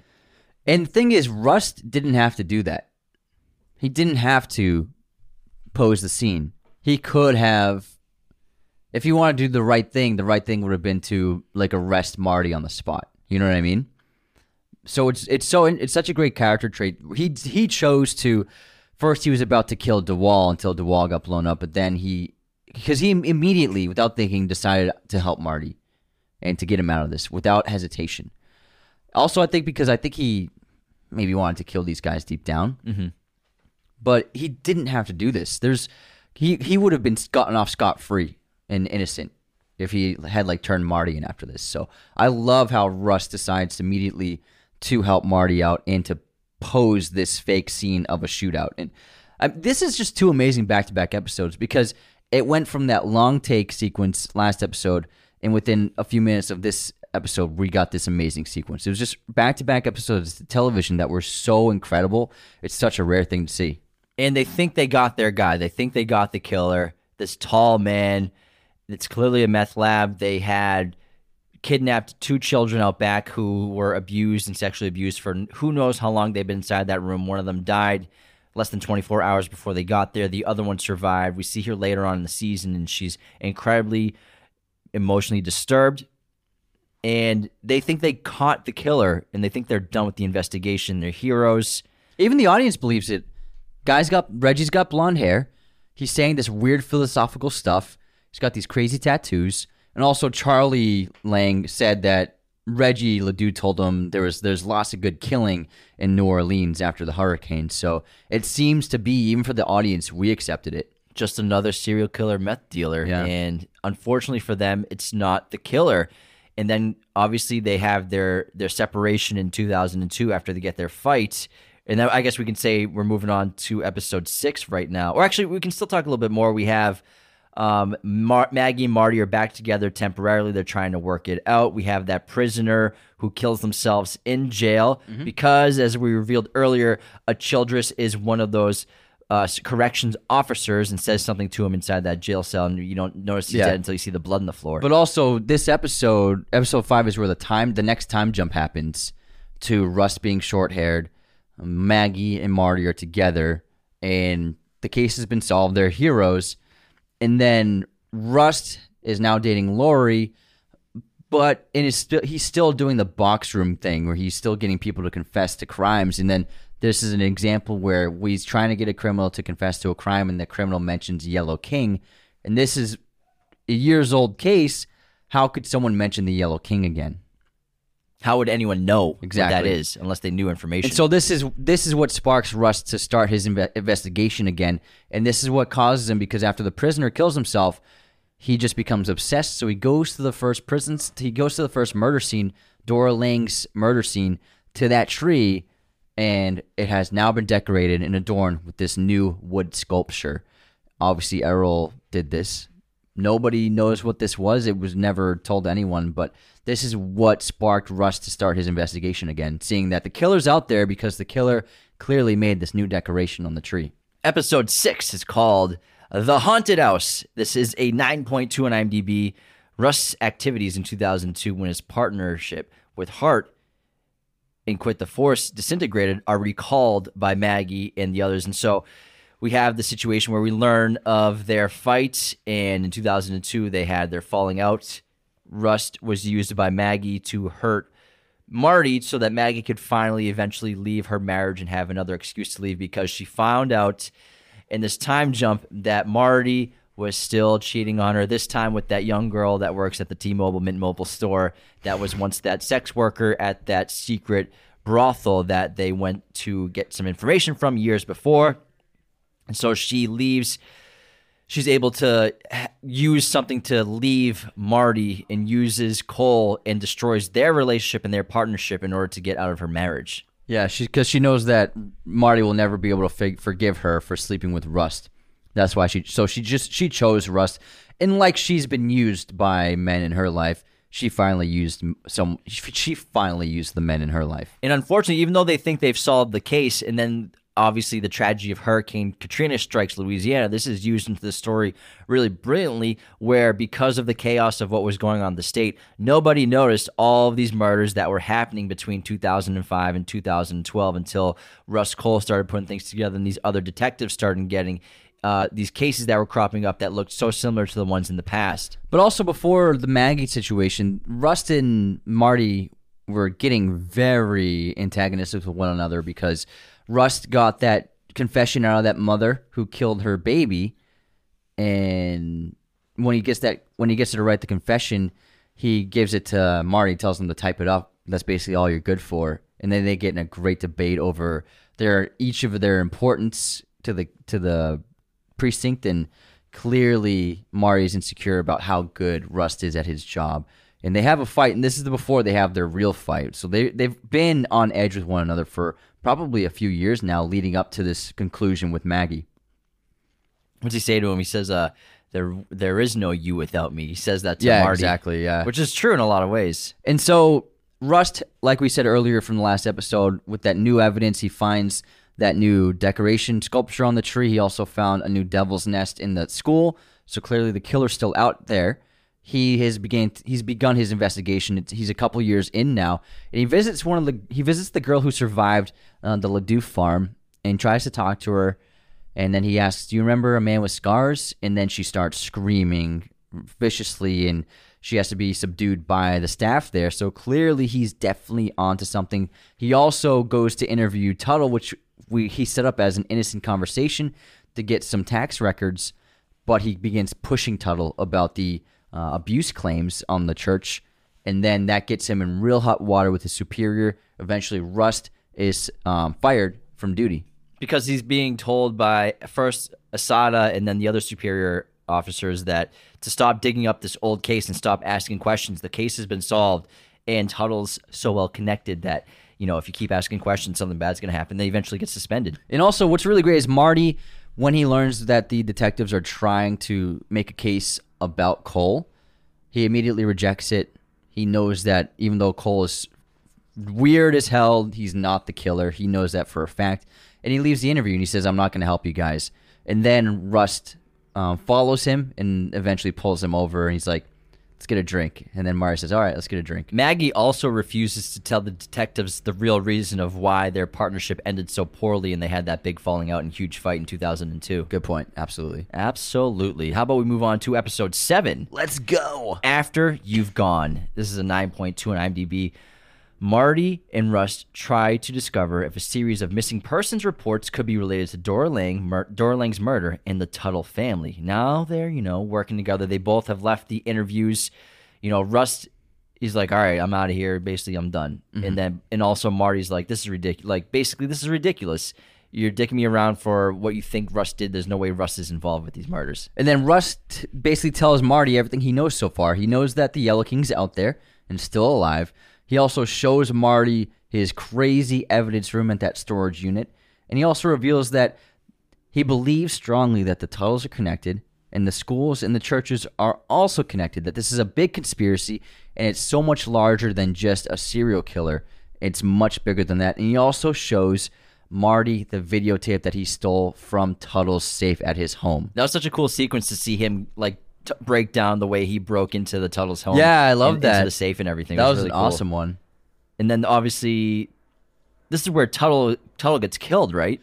um he either killed himself or he gets killed. It's Yeah. never it's never fully explained. Because the tape is gone. Yeah, but Marty and Rust basically join forces. Marty is convinced and because I think that Marty now feels guilty as well because he learns from Rust that there are so many killings that fit the bill of the Yellow King that occurred over the last decade that they're responsible for because they were supposed to be supposedly the heroes who caught this man and he's still out there. And they're taking advantage also of Marty's connections in all the police departments by having those situ- those uh, golf lessons, golf first with Geraci, then going on the boat and asking questions because Marty deduces that this guy is lying, and then they they learn from Geraci after they show him the videotape that.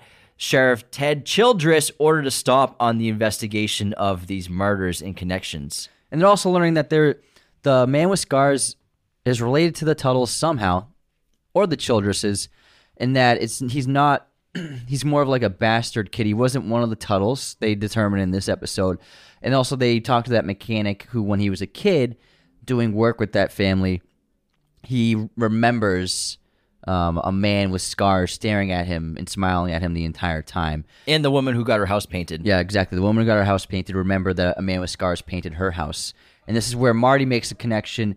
Remember that greenhouse? It doesn't that look like a fresh cone of paint? So it would explain where the green comes from on the man's face and from the description from the kids who saw him.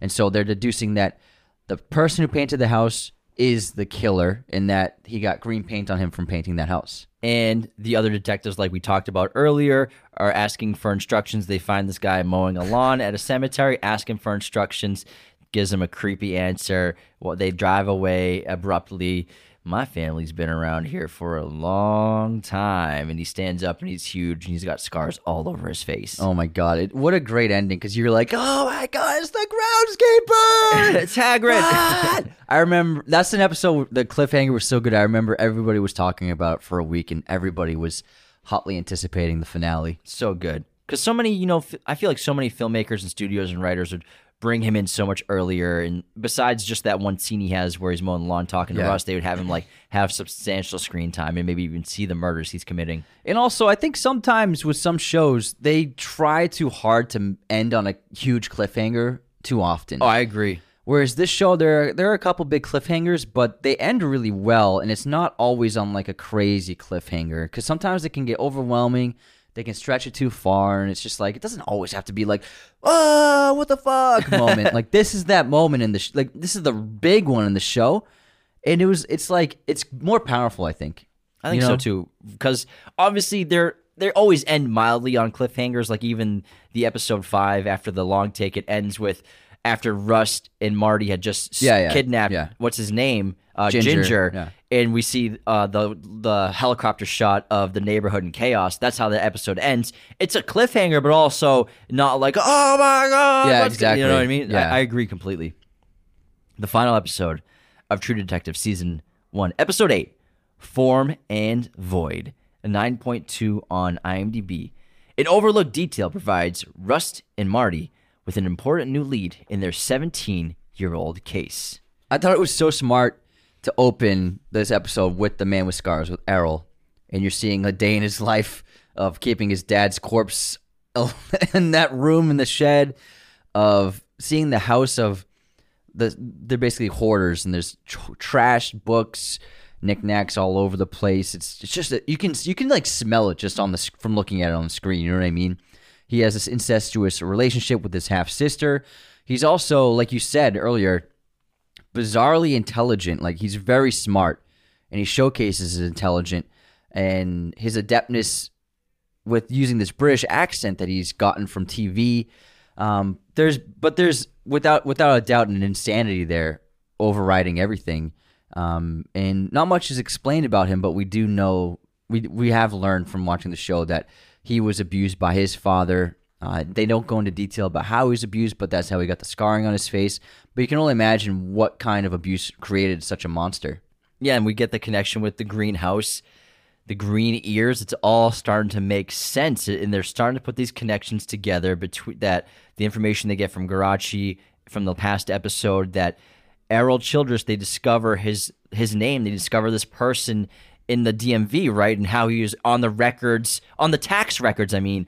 Of working on the crews that were doing the things like fixing up the churches and doing the groundskeeping at all these different sites that the Tuttles were in control of. And also, Geraci explains that Sheriff Childress he changed the file of a juvenile case that uh, Geraci was investigating, and basically chalked it up, uh, threw away the key, and Geraci had no idea what happened with it. He tried to question it, but then the chain of command made him refuse, and so that's where the men suspect Childress big time, and it's going to lead them to searching through the DMV records and also the Light of the Way Church. It's their tax records which get them the information of the address of where Errol is living. and they find the house and they get there and I love when they get out of the car and Rust is like, "This is the place." Yeah, yeah, he knows This is- immediately. It is scary because you don't know what's going to happen. You know this guy is huge. He's dangerous. He's a killer, and this house is so crazy looking and a mess and creepy. It's like a haunted house in a lot of ways. But I love how they go through the the sequence is incredible. Going through the house, Marty takes uh, subdues the half sister, and then Rust goes after um, Errol. Errol. Into the the maze basically of Carcosa that they discover because this property is so huge, and they find this crazy underground structure that's been buried by the grass and in the grasslands and, and the overgrowing vegetation of Louisiana, and how it's just so hidden. And we see all these crazy wooden structures and halls and, and tunnels built by, you can assume, Errol and the cult of the Tuttles. Yeah, I mean, this is where the Tuttles and that cult would carry out their rituals. Yeah. So it was built probably decades ago, and that's why all the, the tree and, and foliage has just overgrown it now. And Errol's basically, like I said, he's probably the last surviving member of this cult that was a part of it, and he's keeping Carcosa and the Yellow King alive. And it's so intense because Rust and Marty get split up, obviously. Uh, they do a great job of filming this sequence. It's scary, it's unnerving, hearing Errol's voice uh, echoing through the halls and Rust not knowing no not knowing where he could be coming from. And then we get to that big chamber, and that's where Rust hallucinates. And you think it's you say it's the heavens opening up. Could be. I look at it as uh, like dimension opening up, other because he mentions other dimensions a couple of times. So I think it's something like that. What if Rust can't understand that the other dimension could be the afterlife? Oh yeah, that's a good point. That's a good point. And that's that's what gives Errol the the the uh, opportunity to attack him.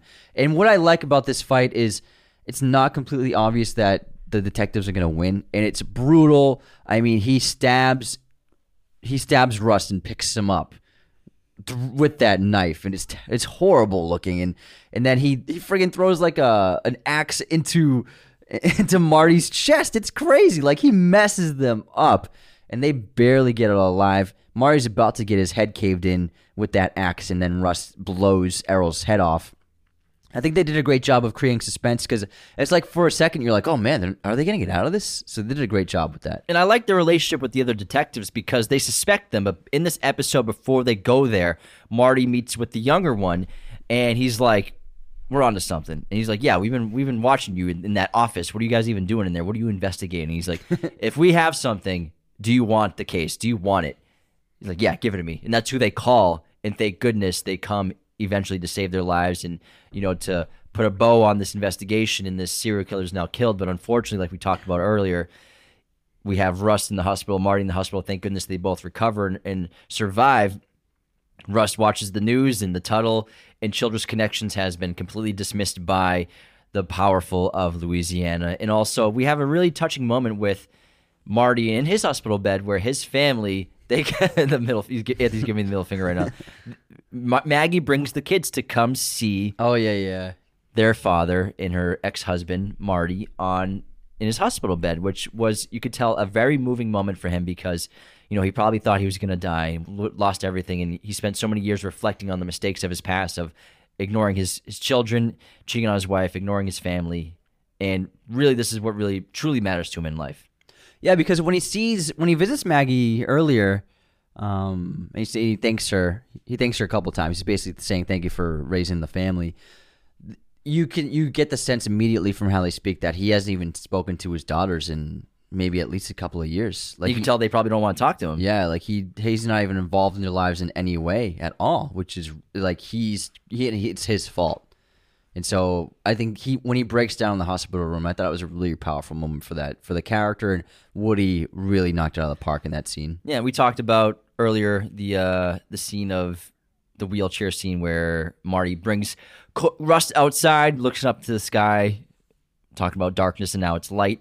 And I love how Marty brings some cigarettes, and Cohle's like, "Oh my god, thank you remembered." and he's like, "Get me out of here! Just walk away." He takes him out of there. It's a great conclusion to a terrific season of television. And they have that light and darkness conversation, and Rust eventually says that it looks like the light is winning. So his his character is transformed, and also he thought about he he wanted to die, and he was ready to die, and he thought he could hear his daughter. Yeah, Um, actually, that was a great yeah. moment where he, he said he felt her love and he felt his father there as well. And there, it seemed like he said he felt they're waiting for me. Mm-hmm. So But it he cha- still- but he- changed his entire perspective on life. Yeah, and now he's obviously going to still be weird as hell, but he's going to be less nihilistic, I think, going forward. Maybe he'll become a preacher. He'd be a good one, honestly. He'd be a good one. But man- he'll probably still be a bartender. what an excellent show! What an excellent season! Production, acting, writing, everything about this show is masterful. You know, they don't really make TV like this anymore. It was kind of just a special diamond in the rough, you could say, of this century. I think It's it, yeah, it's very unique. Yeah, I can't think of another show that's like because even in the detective genre, there's nothing like it. It's very special, Mm-hmm. and they try to replicate it. And I'm sure they're going to do another season eventually of True Detective season four. I'm sure. Oh, you didn't see the trailer? Oh, is it coming? well, Who's in it? Uh, Jodie Foster Oh shit! What? Yeah. When's it come out? This year? this year. Yeah, Oh damn! yeah, Jodie Foster. They, love- she was in the she was in the HBO Max sizzle reel. They showed a couple shots I of her. didn't know. Yeah. Well, now you do. Now I do. Well, sign me up. I love Jodie Foster. Yeah, I mean, she played one of the greatest detectives of all time in, Yeah. t- in film history. Clarice. Clarice. So yeah, I'm looking forward to that. And ap- apparently, uh, from what I from what I read about it, I mean, this is just conjecture and rumor, but it's supposed to be really good this time, this See, season. I heard season three is really good. I haven't seen season I heard two it was a bounce three. back. Yeah, Um, Mahershala is the lead in that, and then we had Colin Farrell, Rachel McAdams, and Vince Vaughn. Vince Vaughn. in season two. I haven't watched that. I watched two episodes when it came out, and I was like, it's not that good. It just wasn't. It was, and like I said, it was it was missing McConaughey. Doesn't have Rust. it doesn't have Rust. Rust Cohle. because this the show we've seen a thousand detective stories and we've seen a thousand serial killer stories but i think what really makes this this show so different and unique in its own thing really is the character of rust and the things and ideas that are brought up in this film in this series plus the the filmmaking is just so unique and fantastic and uh, visually stunning and, and impressive and uh, it, it's so creative and artistic it's still it's still pretty uncommon nowadays and even in tv nowadays All i right, love it That wraps our episode on True Detective season one. My voice is almost gone. yeah we're, we almost, already have a cold and almost this is, at three hours right Woo, now. this is our one of our longest episodes It's up there, longest Yeah. in a while. Um, thanks so much for tuning into this breakdown of True Detective Season 1. Become a patron of Raiders of the Lost Podcast today at patreon.com slash Raiders of the Lost Podcast. Every patron gets access to a weekly bonus episode as well as the weekly chat, which is now exclusively for patrons. Minimum sign-up fee is $2. That's it. And you get access to so many awesome perks.